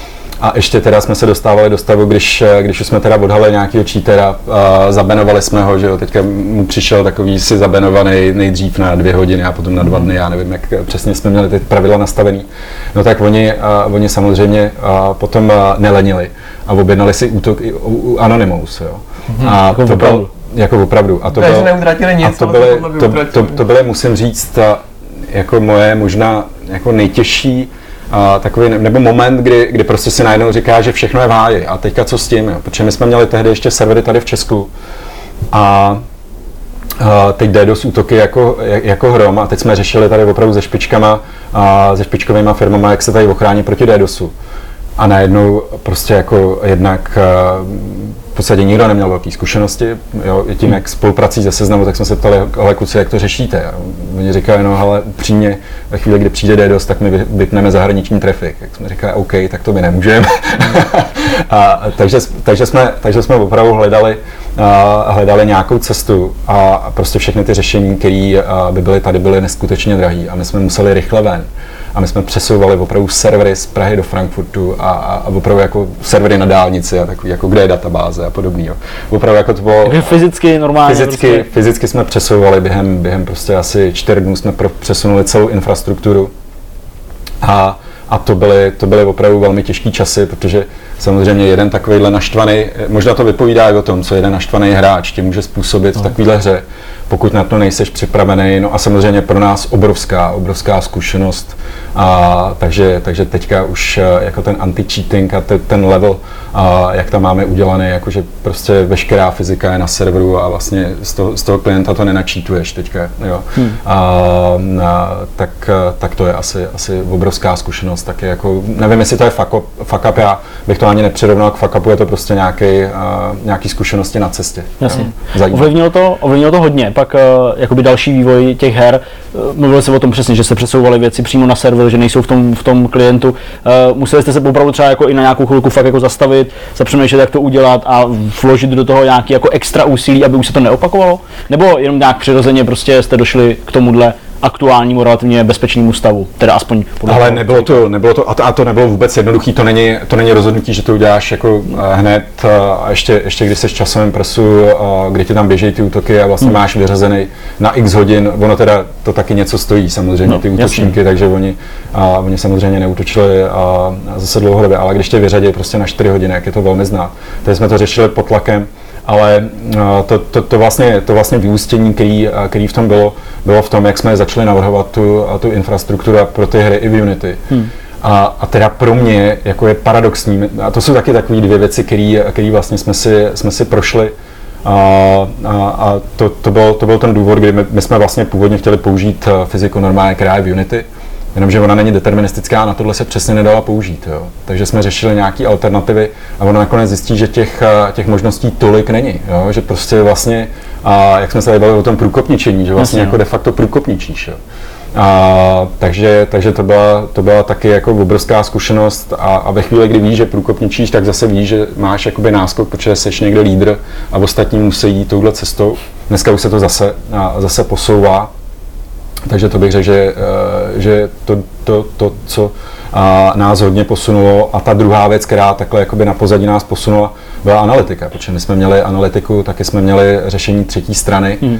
A úplně původně jsme začínali s Google Analytics, potom a, to byl obrovský uh, systém, který používalo mraky firem, ale prostě nám v určitou chvíli, kdy jsme měli 2,5 milionu uživatelů, tak prostě přestával fungovat. Jo? A prostě data jsme měli za dvě hodiny od toho, kdy, kdy vlastně vznikly na těch serverech. A tam jsme si taky nakonec řekli, no tak jako prostě, děláme multiplayer, ty data vznikají přímo na těch serverech, proč, proč prostě to budeme ještě někam posílat a ještě čekat, když ty data máme hned. Takže jsme si udělali vlastně takovou vlastní analytiku hmm. a, a to bych řekl, že je další naše obrovská výhoda a náskoku proti konkurenci teď. A v těch free-to-play hrách je to právě o tom iterativním přístupu a o, o číslech, takže je to pro nás velmi důležitý nástroj a, feedbacku hráčů. Důležitý nástroj, a, vždycky je to kombinace toho, co ti řeknou data a toho, co ti řekne konkrétní uživatel, když ho vidíš hrát, takže jako playtesty a podobné věci. Pověz nám něco víc o svém posledním titulu nebo aktuálních titulech. My jsme si hodně povídali o tom půlu, já chápu, že pořád je jako pro strategii a fungování firmy důležité, že to není něco, co byste opustili, ale v tuhle chvíli, když se člověk podívá na vaše oficiální stránky, tak tam najde na prvním místě jinou hru, tak eh, o ní bych se rád dozvěděl víc. Ale to je, to, je, to je vlastně, to se dostávám k tomu, o čem jsme se taky bavili, že, a, že vlastně já jsem vždycky přistupoval k těm hrám a, jakoby tak, aby byly něčím unikátní pro ty, pro ty hráče. A teď jste mi mohli jako a, do toho skočit a říct, ale čím je unikátní Jasně. kulečník, že? Jasně. A, a ten kulečník my jsme dělali opravdu čistě pragmaticky, jak jsem tady vysvětloval z těch pozic, je to business. A já jsem se vždycky chtěl vrátit k něčemu, co bude kreativní a tohle je vlastně kulečník, kulečník jakoby s hrdinama, bych řekl, jo.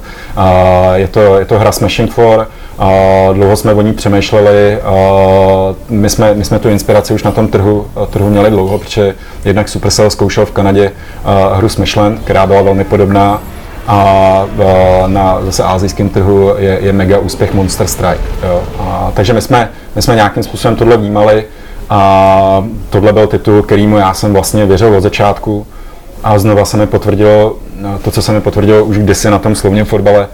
A, a to je to, že ve chvíli, kdy děláš dobrou hru, tak to poznáš už během vývoje. Že prostě my jsme už, už během toho vývoje ty lidi to hrajou, baví se u toho a, a jsou tam slyšet emoce. Já jsem tě porazil, jo. A tohle přesně jsme slyšeli ze, zasedačky ve chvíli, kdy jsme měli první prototypy Smashing 4, tak jsem tam slyšel tyhle emoce. Já jsem, já jsem říkal, no konečně jako prostě to vypadá, že jsme na dobré cestě. Takže, a, takže Smashing 4 bylo, a, bylo vyvíjené v potu krve. A už vlastně neříkáme ani za 5 minut, za minutu 12, ale 5 minut po 12. A opravdu na poslední chvíli. A firmě hrozilo opravdu jako zavření. Jo. Až takhle moc. Až, až takhle moc, jako opravdu to bylo jako, jako Eh, Dan Vávra, že říkal Kingdom Come, že měl poslední 10 tisíc na účtě. Já jsem teda neměl poslední 10 tisíc na účtě, ale ta firma opravdu jako a, byla, a, byla na jako těžkém rozhodnutí investorů. A, a, ale to, to vypovídá o tom, že důležité je, důležité je věřit jakoby, v, ten, v ten titul a v nějakou cestu. Jo. A to, a to si myslím, že my jsme se k tomu vrátili a vlastně i ta firma, a tam zůstaly ty loální lidi, ty verní a je to prostě teďka a, obrovská síla a užívám si zase zpátky, kdy to roste. A teď samozřejmě všichni chodí, poplácávají tě po zádech ve chvíli, kdy jsi nejlepší česká mobilní hra, říká jako dobrý, dobrý ale nevidějí, neviděj ten, tu práci a ten pod, který byl, který byl zatím. Jo. Takže uh, Smashing 4 vlastně ve chvíli, kdy jsme, kdy jsme viděli, jak takhle funguje, tak uh, jsme zjistili i jako ten, to porovnání s tím kulečníkem, to je jako neporovnatelný z hlediska monetizace, z hlediska toho, jak to funguje, uh, jak ty lidi jsou engage, jak o tom mluví, jak prostě o tom natáčí videa. Jo. To je, jenom se podívejte na YouTube jako Smashing 4 a kolik vám vyjde videí a zkuste si Pool Life Tour uh, Champions. Jo. Tak podstatě jich tam možná dvě. Jo. Hmm. a tady, tady jsou jich v podstatě dneska už stovky. Hmm. Umím si představit, že poplácávání po zádech, uh, užívání si zase v úvozovkách nějakého klidu tuhle chvíli je super, ale zase na druhou stranu v hlavách úspěšných lidí se neustále rodí nový plány a podobně. Ty jsi tady zmínil před nějakou chvilkou e-sport, mluvil se o něm docela dost jako zaníceně. Uh, chcete jít třeba i tímhle směrem? Uh, přemýšlíte nad tím, že byste vstoupili do těchto vod? Samozřejmě Clash Royale, jakožto esportový zaběhnutý mobilní titul, který funguje, si myslím, že určitě je i nějakou inspirací, nebo vůbec? Ale já, uh, e-sport je mě hrozně blízký. Hmm. Já jsem říkal, mě ovlivnili uh, v zásadě dvě, dvě věci, uh, který, který mi dali moje rodiče a říkám si, jestli já, mě se podařilo je dát svým dětem ale uh, to byl nákup ZX Spectra mm-hmm. uh, někdy v 83. Jo, a to v podstatě jako byl opravdu zjevení pro mě. A, a druhý, kdy, a, kdy náš naše máma v, v první třídě poslala do mladého slávisty, a, a my, jsme, my jsme vlastně s bráchou sportovali a, a prostě já jsem sportovec s tělem i duší a, a vlastně trošku to dávám do těch, do těch her svět nepatřil nikomu, kdo nebyl hráč, tak velmi rád používám. A, takže, takže e-sport je hrozně blízký. A, teďka otázka je, jako, a, jakým způsobem e-sport bude fungovat na mobilních telefonech. Ono se říká, tady je, tady je Clash Royale, tady je, tady je Hearthstone, a na druhou stranu nikdo na ně moc nenavazuje a i, i tyhle hry, jako bych řekl, že jsou jako, nebo neotvírají ty možnosti toho, toho e-sportu mobilního ale já to možná, možná vidím, vidím potom jako v tom propojení s těma, s těma dalšíma, dalšíma možnostmi, kdy se, kdy se posouváš do reálného světa. Pokémon Go ukázal určitou cestu, není to vůbec e-sport, ale ukázal cestu, jak, jak vlastně oslovit ty hráče. A, a v podstatě já vždycky říkám, teď si představte jako a jak fungují ty obrovský sportovní turnaje fázy, prostě League of Legends, narvaný stadion, prostě, já nevím, 80 tisíc lidí nebo 40 tisíc nebo kolik tam je. A ty lidi vlastně neinteragují s tou hrou, oni jenom koukají. Oni jenom koukají jako stejně, stejně no. jako nám sport. A, a teď mají ty mobilní telefony, s kterými by mohli hrát, že jo? jo. A tohle, tohle je pro mě, jako tam ukázal Supercell tu cestu, kdy, kdy vlastně Clash dělal první turnaj pozval 200 hráčů a ty hráli už jako a, mezi sebou v tom, v tom studiu a potom z nich se kvalifikovala ta osmička, která soutěžila. Takže a, myslím si, že je to stejný jako třeba z VR nebo AR, ještě před námi dlouhá cesta, ale rozhodně, rozhodně tomu věřím, že to tam prostě doiteruje. Je to hmm. cesta, která je velmi zajímavá a, a zábavná pro hráče, nová. Lákají tě i ty tradičnější tituly, myslím tím nejen mobilní, nejen webový, nebo takový ty uh, alternativy a experimenty, který jsi zmiňoval, ale třeba i prostě klasický velký titul, ať už na PC nebo na konzole, nebo je to prostě tak odlišný terén, že byste museli zase začínat, tak říkajíc, od nuly. Ale uh, my budeme rozhodně věrný mobilnímu, uh, mobilnímu vývoji. Uh, já si trošku pohrávám s tou, uh, s tou, s tou televizí A otázka, jak moc to patří do toho mobilního vývoje, ale to je něco, jako, co ukáže čas. A, a to, já vlastně jsem, a, jsem jako nikdy, nikdy nějaký moc velký PC hráč nebyl. Ono to bylo daný tím, že vlastně a, ZX Spectrum a už když se na mě podíváš, tak já už jsem šel pak do produktivního věku a vlastně tam není čas, rodina.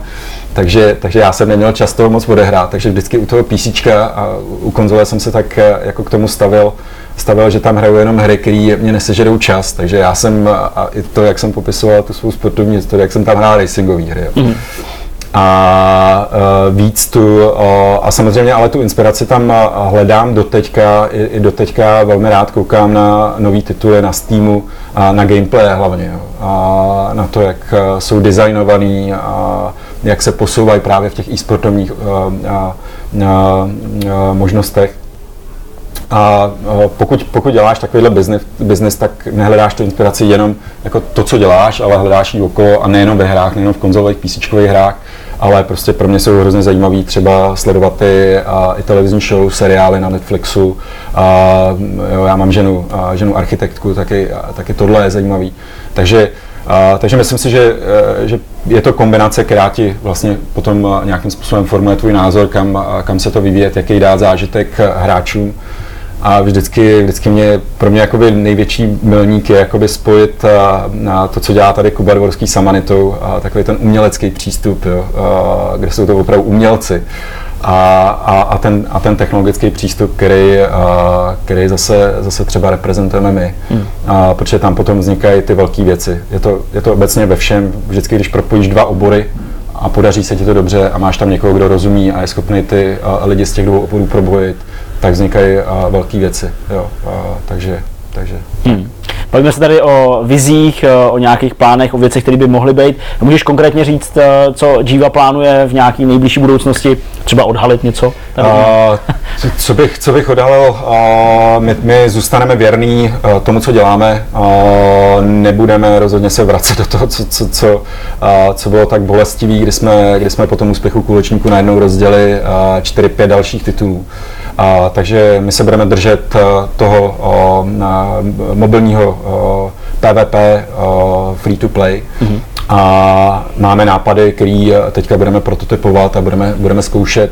Uh, takže, takže teď právě, jako ty, ty, ty říkáš užívat si, ono, ono to není jak se říká užívat si, ono, ono teď zase přijde ta doba, kdy, kdy jakoby uh, uh, seš, seš nabustovaný, potřebuješ doplnit ten tým, uh, potřebuješ tam uh, uh, doplnit jakoby i do toho nového týmu, uh, rozšířit ten marketing a další věci, takže zase před námi, před námi je spousta práce, ale chceme zůstat u toho, v čem jsme dobrý a to jsou, to jsou mobilní free-to-play PvP hry. Super. No. Takže moc krát díky, že jsi s nás udělal čas. Bylo to moc zajímavé povídání. Já doufám, že se líbilo i vám a věřím, že se zase za čas třeba potkáme a budeme si moc promluvit o něčem novém, co vyrobíte. Já taky díky za pozvání, bylo díky to fajn. Moc, ať se daří a hlavně ta rozhodnutí, ať jsou vždycky správná. tak jo, a my jdeme dál, pokračujeme eh, v tomhle díle Vortexu a dáme si další téma. Konečně jsme na konci. Eh, já jsem tady začal svým krásným gestem, který už vlastně napodobuje skoro každý. A možná si za to eh, řeknu, říkám nějaký peníze. Určitě, než si to trademarkovat. Nicméně, kromě teda soutěže, o které jsme tady mluvili už na začátku, je tady řada věcí, které jsme viděli v uplynulém týdnu. Eh, já bych začal ještě s Deníkovou Frostpunkem, protože jsi tu tu novinku docela dosyta. Hmm, hele, zatím dosyta úplně ne. Mám za sebou, dejme tomu nějaký tři, ještě máš hlad, no. tři hoďky hraní, jenom jako, že jsem do toho skočil ale už za ty tři hodiny fakt musím říct to, co jsem říkal na začátku. Jako fakt mě překvapilo, uh, nakolik vážná ta hra je. Uh, samozřejmě nejenom tím námětem a tím, jako, že se odehrává prostě v nějaký jako postapokalyptický době nebo v době probíhající nějaký lidský apokalypsy, ale to opravdu, jak tě ta hra sama nutí tím příběhem, eh, do těch rozhodnutí, do těch voleb, které nejsou úplně jako jednoduchý. A pokud jako to nechceš hrát úplně lhostejně, nebo hrát to na výkon ve smyslu toho, co je pro tebe asi jako nejefektivnější, když samozřejmě všechno rozhodnutí má své pro a proti, tak uh, ty volby jsou jako těžký, jo? Mm. Pokud prostě vás opravdu u This War of Mine zaráželo, když, já nevím, umřelo dítě, nebo mm. pak s tím máš, jo, jak byl ten datadisk, jo, nebo Jasně, něco mm. takového, uh, tak, Little Ones, tak, uh, tak tady to je podobný, tady prostě jako, jo, tak buď to ty děti budou pracovat, anebo naopak zaručím, že nikdy pracovat nebudou muset, a prostě zřídím pro ně nějaký jako ústavy. Mm-hmm. Což samozřejmě zvedne celkovou jako náladu té společnosti nebo naději, vyjádřou hope, naděje. jo, eh, přestanou mě podezřívat z toho, že je chci zneužívat, takže to je zase takový jako druhý ukazatel. A zároveň se postarám o to, že ty děti nebudou umírat. Mm. Z těch dětí vyrostou zdatní jedinci, kteří pak se připojí normálně jako do práce, do toho pracovního procesu po nějaké době a všechno bude v pohodě. A nebo naopak, ty vole, mrznem tady, nemáme uhlí, potřebujeme prostě, abyste šli kopat uhlí a lovit uh, nějaký jídlo. Mm. Nedá se nic dělat, děcka musí jít pracovat. Hmm. Jo?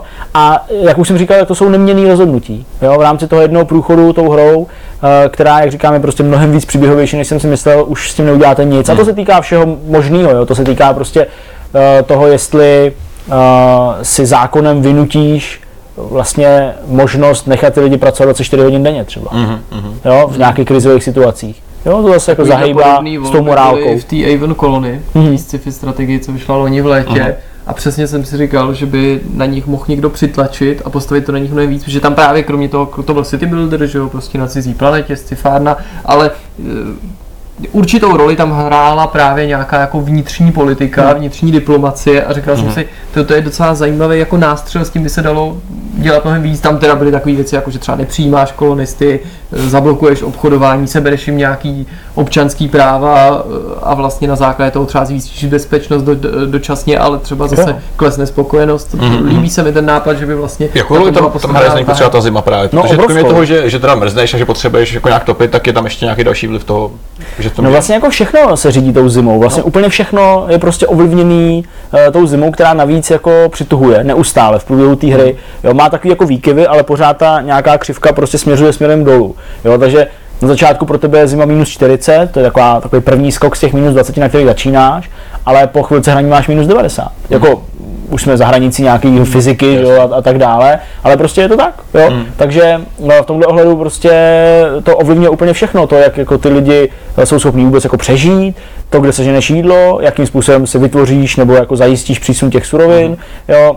to, jak můžeš nechat rozrůstat tu svoji kolonii, to, jak eh, rozrůstáš eh, ten generátor, který stojí uprostřed a tvoří teplo, ale samozřejmě energii pro všechno ostatní, jestli ho necháš uh, pracovat na 150%, jo, nějakou jako extra, což dává víc toho tepla, jo, nebo ne, jo, a prostě takovýhle jako věci, všechno stojí zdroje, kterých je málo relativně, neustále to musíš jako držet v nějakým balancu, což prostě není vůbec jako, mm, jako jednoduchý. Samozřejmě do toho vstupuje i ta jakoby morální stránka věci, co se týče jakoby toho přežití, i to, že ty vysíláš svoje nějaký průzkumníky eh, na nějaký místa, kde je jako roztroušená eh, ta tvoje, ta tvoje celá karavana, nebo karavana spíš konvoj, který táhne někde z toho Londýna prostě pryč, že jo, tak eh, ty vysíláš toho průzkumníka a taky no, tak jako zachráníš ty lidi, který objevíš, nebo tam necháš umrznout mm. a sníst medvědem, protože prostě kdyby se přived, tak je to dalších 80 hladových krků, který hele, jako nemáš jak nakrmit. Mm. Jo. Jo, vůbec a už, a už ani náhodou pro ně nemáš žádný přístřežky na to, aby ty přístřežky byly jako v teple.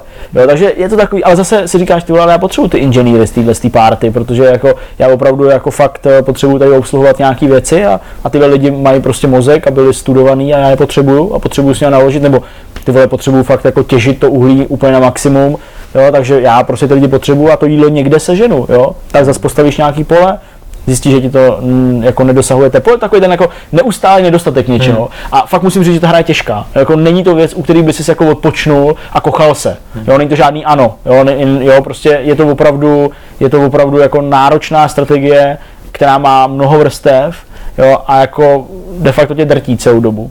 Hmm. Jo, má, samozřejmě, jako, že si můžeš nastavit nějakou obtížnost a, a prostě tak nějak jako, tak nějak jako to spíš jako šolíchat, ale jako neustále seš v nějakých menu, neustále koukáš na ty křivky těch zdrojů a potřeby toho, jo, a neustále prostě řešíš eh, tyhle ty morální volby, jo, ty se týkají pacientů, týkají se, já nevím, třeba toho, že prostě nasypeš do jídla nějaký jako obohacovače ve formě nějakých jako snad doslova pilin nebo něco takového, jo, čímž to jídlo je samozřejmě jako výživnější, jo, zaplácneš jim žaludky, ale oni začnou být nemocný, že logicky, protože žerou dřevo třeba, jako, jo, prostě nemají co jíst, chápeš?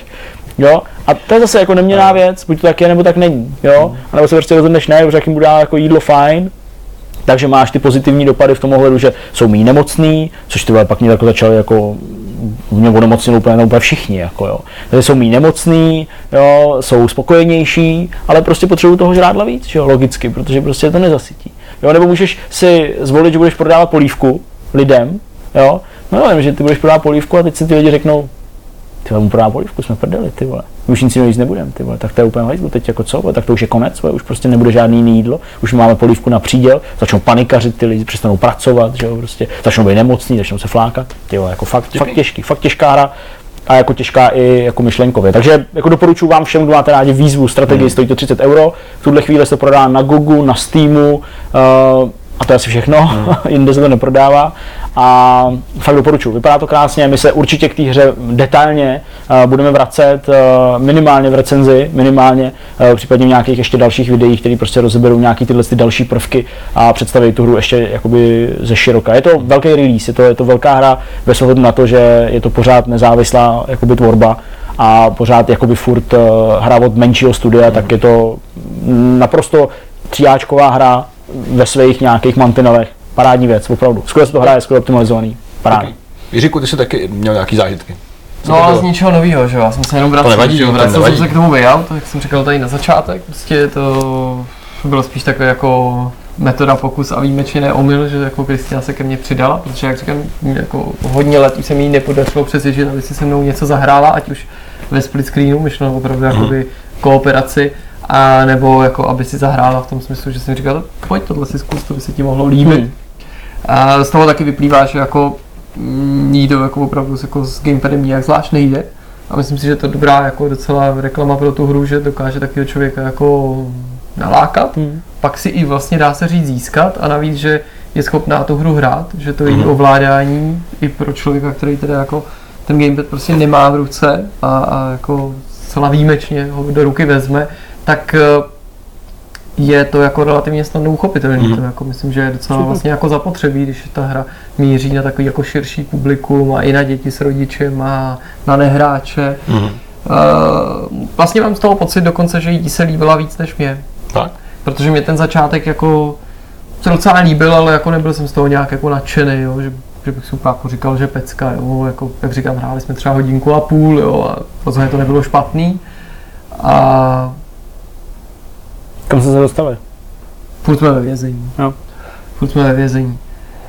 Ale ty úvodní momenty, nebo obecně jakoby ta, ta první hodinka a půl rozhodně pro mě byla zajímavější než v tom gameplay, v tom, v čem je ta hra teda unikátní, to, že to jako opravdu na těch dvou obrazovkách se odehrá něco jiného. Myslím, že skoro nejsilnější je to ve chvíli, kdy teda se nepohybujete ve stejné místnosti, ku příkladu, nebo na stejné scéně vůbec, už ten samotný příjezd do toho vězení je fakt super, mm-hmm. kdy vlastně jako si v očekávání toho, že se konečně potkáte, oni se párkrát jejich cesty protnou tím, že jen jeden vystupuje z autobusu a ty zrovna jsi na tom hřišti a můžeš tam jako koukat na něj skrz ten plot a pořvávat a něj, ale tvoje děvka! Něco takového, jak to, jak to v kriminále určitě chodí. Uh, pak, že procházíš těma koridorama uvnitř, tak si jako říkáš, kde asi vyleze. Tak uh, určitě jako si myslím, že v tom budeme pokračovat. Mm. Jako to, to mě docela přišlo zajímavý, jako možná doporučení pro někoho, kdo třeba taky marně se snaží eh, nějaký rodinný příslušníky nebo nehrající přátele přimět k tomu, aby tu a tam něco vyzkoušeli, že tady je potenciál úspěchu relativně vysoký, aspoň z, z mý zkušenosti. Možná by se na to někdo měl zaměřit a vyrobit stránku nebo databázi, která by nějak takhle indexovala tituly, které jsou vhodné pro to, aby si zlákal nějakého jako nehráče, hmm. aby se s tebou do hry pustil. No a kromě toho jsem... No, ty střílečky, to mě zajímá. Kromě toho jsem hrál na ty střílečky tím způsobem, který už jsem na začátku popisoval, že to, to, tu metodologii nebudu znova načínat. No a jako řeknu vám jako na to, že prostě pár let zpátky jsem byl jako fakt fanoušek FPS. Hmm. Jako opravdu hrál jsem prostě všechno a nemyslím si, že by se mi jako zajedli, že by jako tím množstvím se, se mi to omrzelo.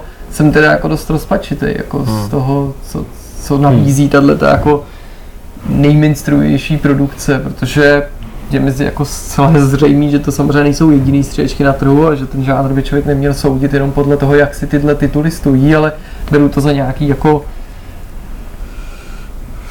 top tituly, minimálně z hlediska jako nákladů a značky no, a očekávání a toho, toho, toho očekávání a publika, který jako hmm. oslovujou.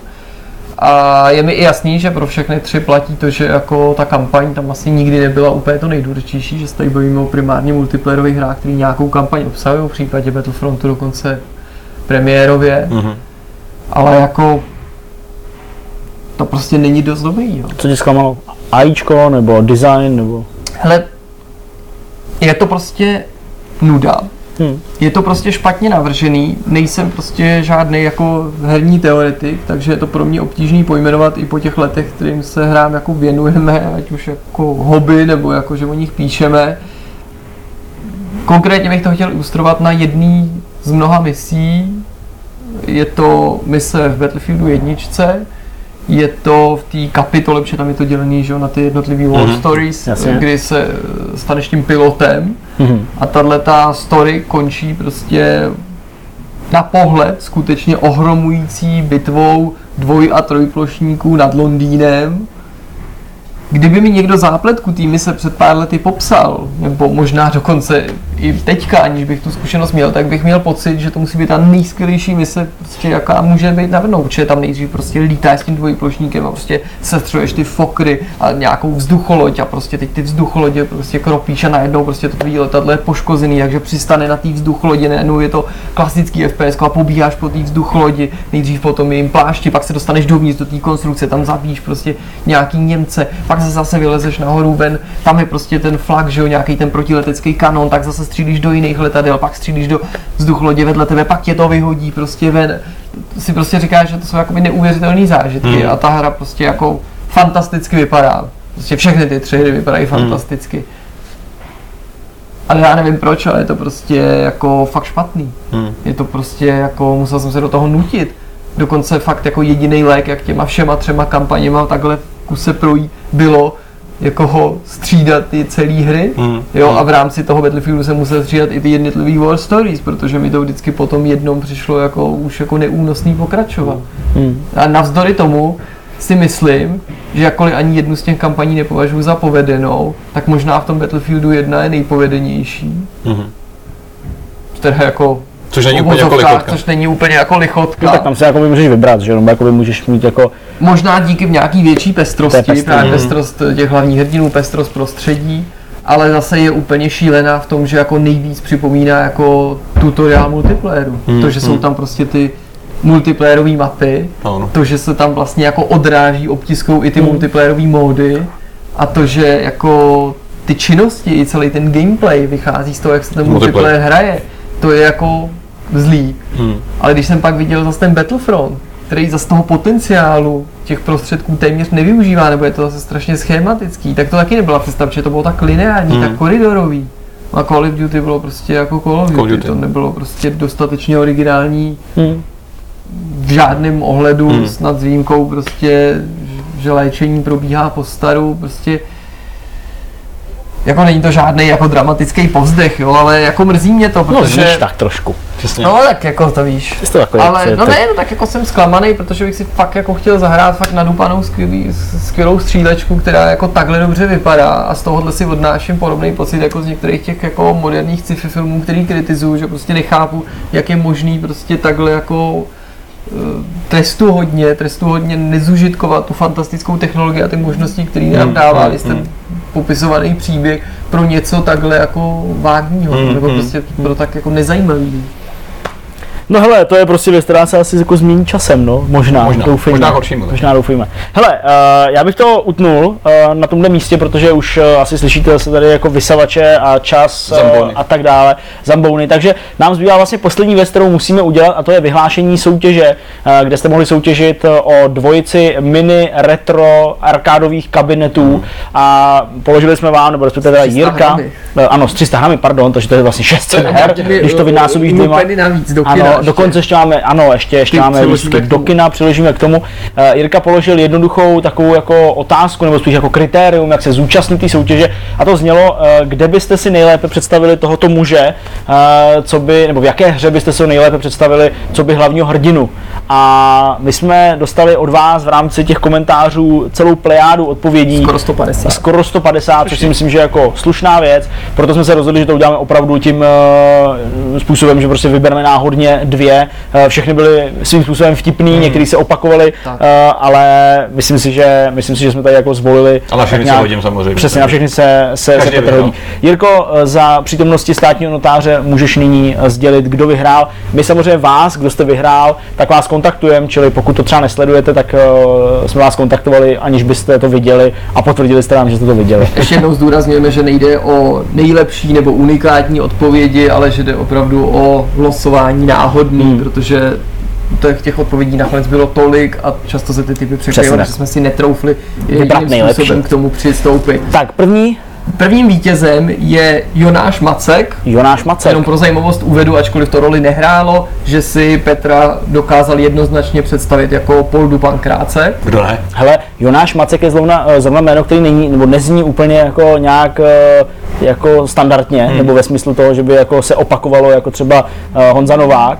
A já jednoho Jonáše Macka znám, ty, Tak. z Hradce Králové. Tady má opravdu. dokonce fotku. To není on, to je nějaký kluk. já, to tam, Jonášovi já Mackovi, Jonášovi Mackovi bude, bude 30 jako mě a je to prostě kluk, který chodil do vedlejší třídy. Jonáš Macek, to je kluk, nyní už pán. N- Není už pán. Tak eh, gratulujeme Jonášovi Mackovi, eh, nejen tomu z Hradci Králové, Ale i tomu. ale i tomu. náhodou není taky z Hradce Králové. A druhým vítězem je Vít Koubek, který eh, pro zajímavost, eh, tak jako mnoho dalších, nevím, jak je to možný, přirovnal Petra k Pekmenovi. Což je prostě tlustá koule, co žere, no. Jako, Co žere lidi? Co je prostě... Jako, No, duchy teda. Bohužel je to pravda, no duchy taky, já žeru všechno. Víta Koupka neznám. Tak, Žádný ale gratulace stejně samozřejmě. Ale Vítě, samozřejmě protože gratulace Vítkovi. Máš krásný, krásný automat teďka po ruce. Závidím, závidím. Tak jo? Dobrá, Takže no a kluci, hele, už jsme všichni nemocní a unavený. ty jo, fakt Je to jsem v podstatě nějaký jako no. Frostpunk a, a This War of Mine, tady už jako, No. takový, jako cosplay decentní. Potřeba by se o mě někdo jako postaral a Postáváme, nakrmil neboj. mě Pánové, polívkou bez pylu. Hřbitov, ne, budeme vás házet do vykopané díry za Šetříme, městem. šetříme. Tak, přesně, šetříme. A my se teda loučíme. Je to tak, my se loučíme. Děkujeme, že jste tady s námi se strávili čas, bylo to skvělý, jo, i přesto, že jsme vás neviděli, ale vy nás jo. Uh, uvidíme se zase příští čtvrtek, příští pondělí respektive. Uh, nebudeme říkat, co vás Ne. čeká, protože máme všechno překvapení Ano. a budeme, budeme to tajit. Teď mě napadlo, že jsme udělali fotku. Fotku, Miloše. zase jsme Pravda, udělali zase. fotku. To je vždycky náš jediný cíl, přijde host a udělat se s ním fotku. A nikdy jsme... Já si to vyfotím zase prostě v pohodě, tady, odsud, tady. ještě to točíme na Zase 4K. prostě. Po Dobrý. 32 dílech jsme opět zapomněli. Měli jsme asi pět vyfocených dohromady. Dobrý, Nevadí. nic. Konec, šluz, padla, uvidíme se zase příští týden, mějte se hezky a, a čau. Ahoj. Čau. Jdem, jdem to tady uklidit a jdem do piče.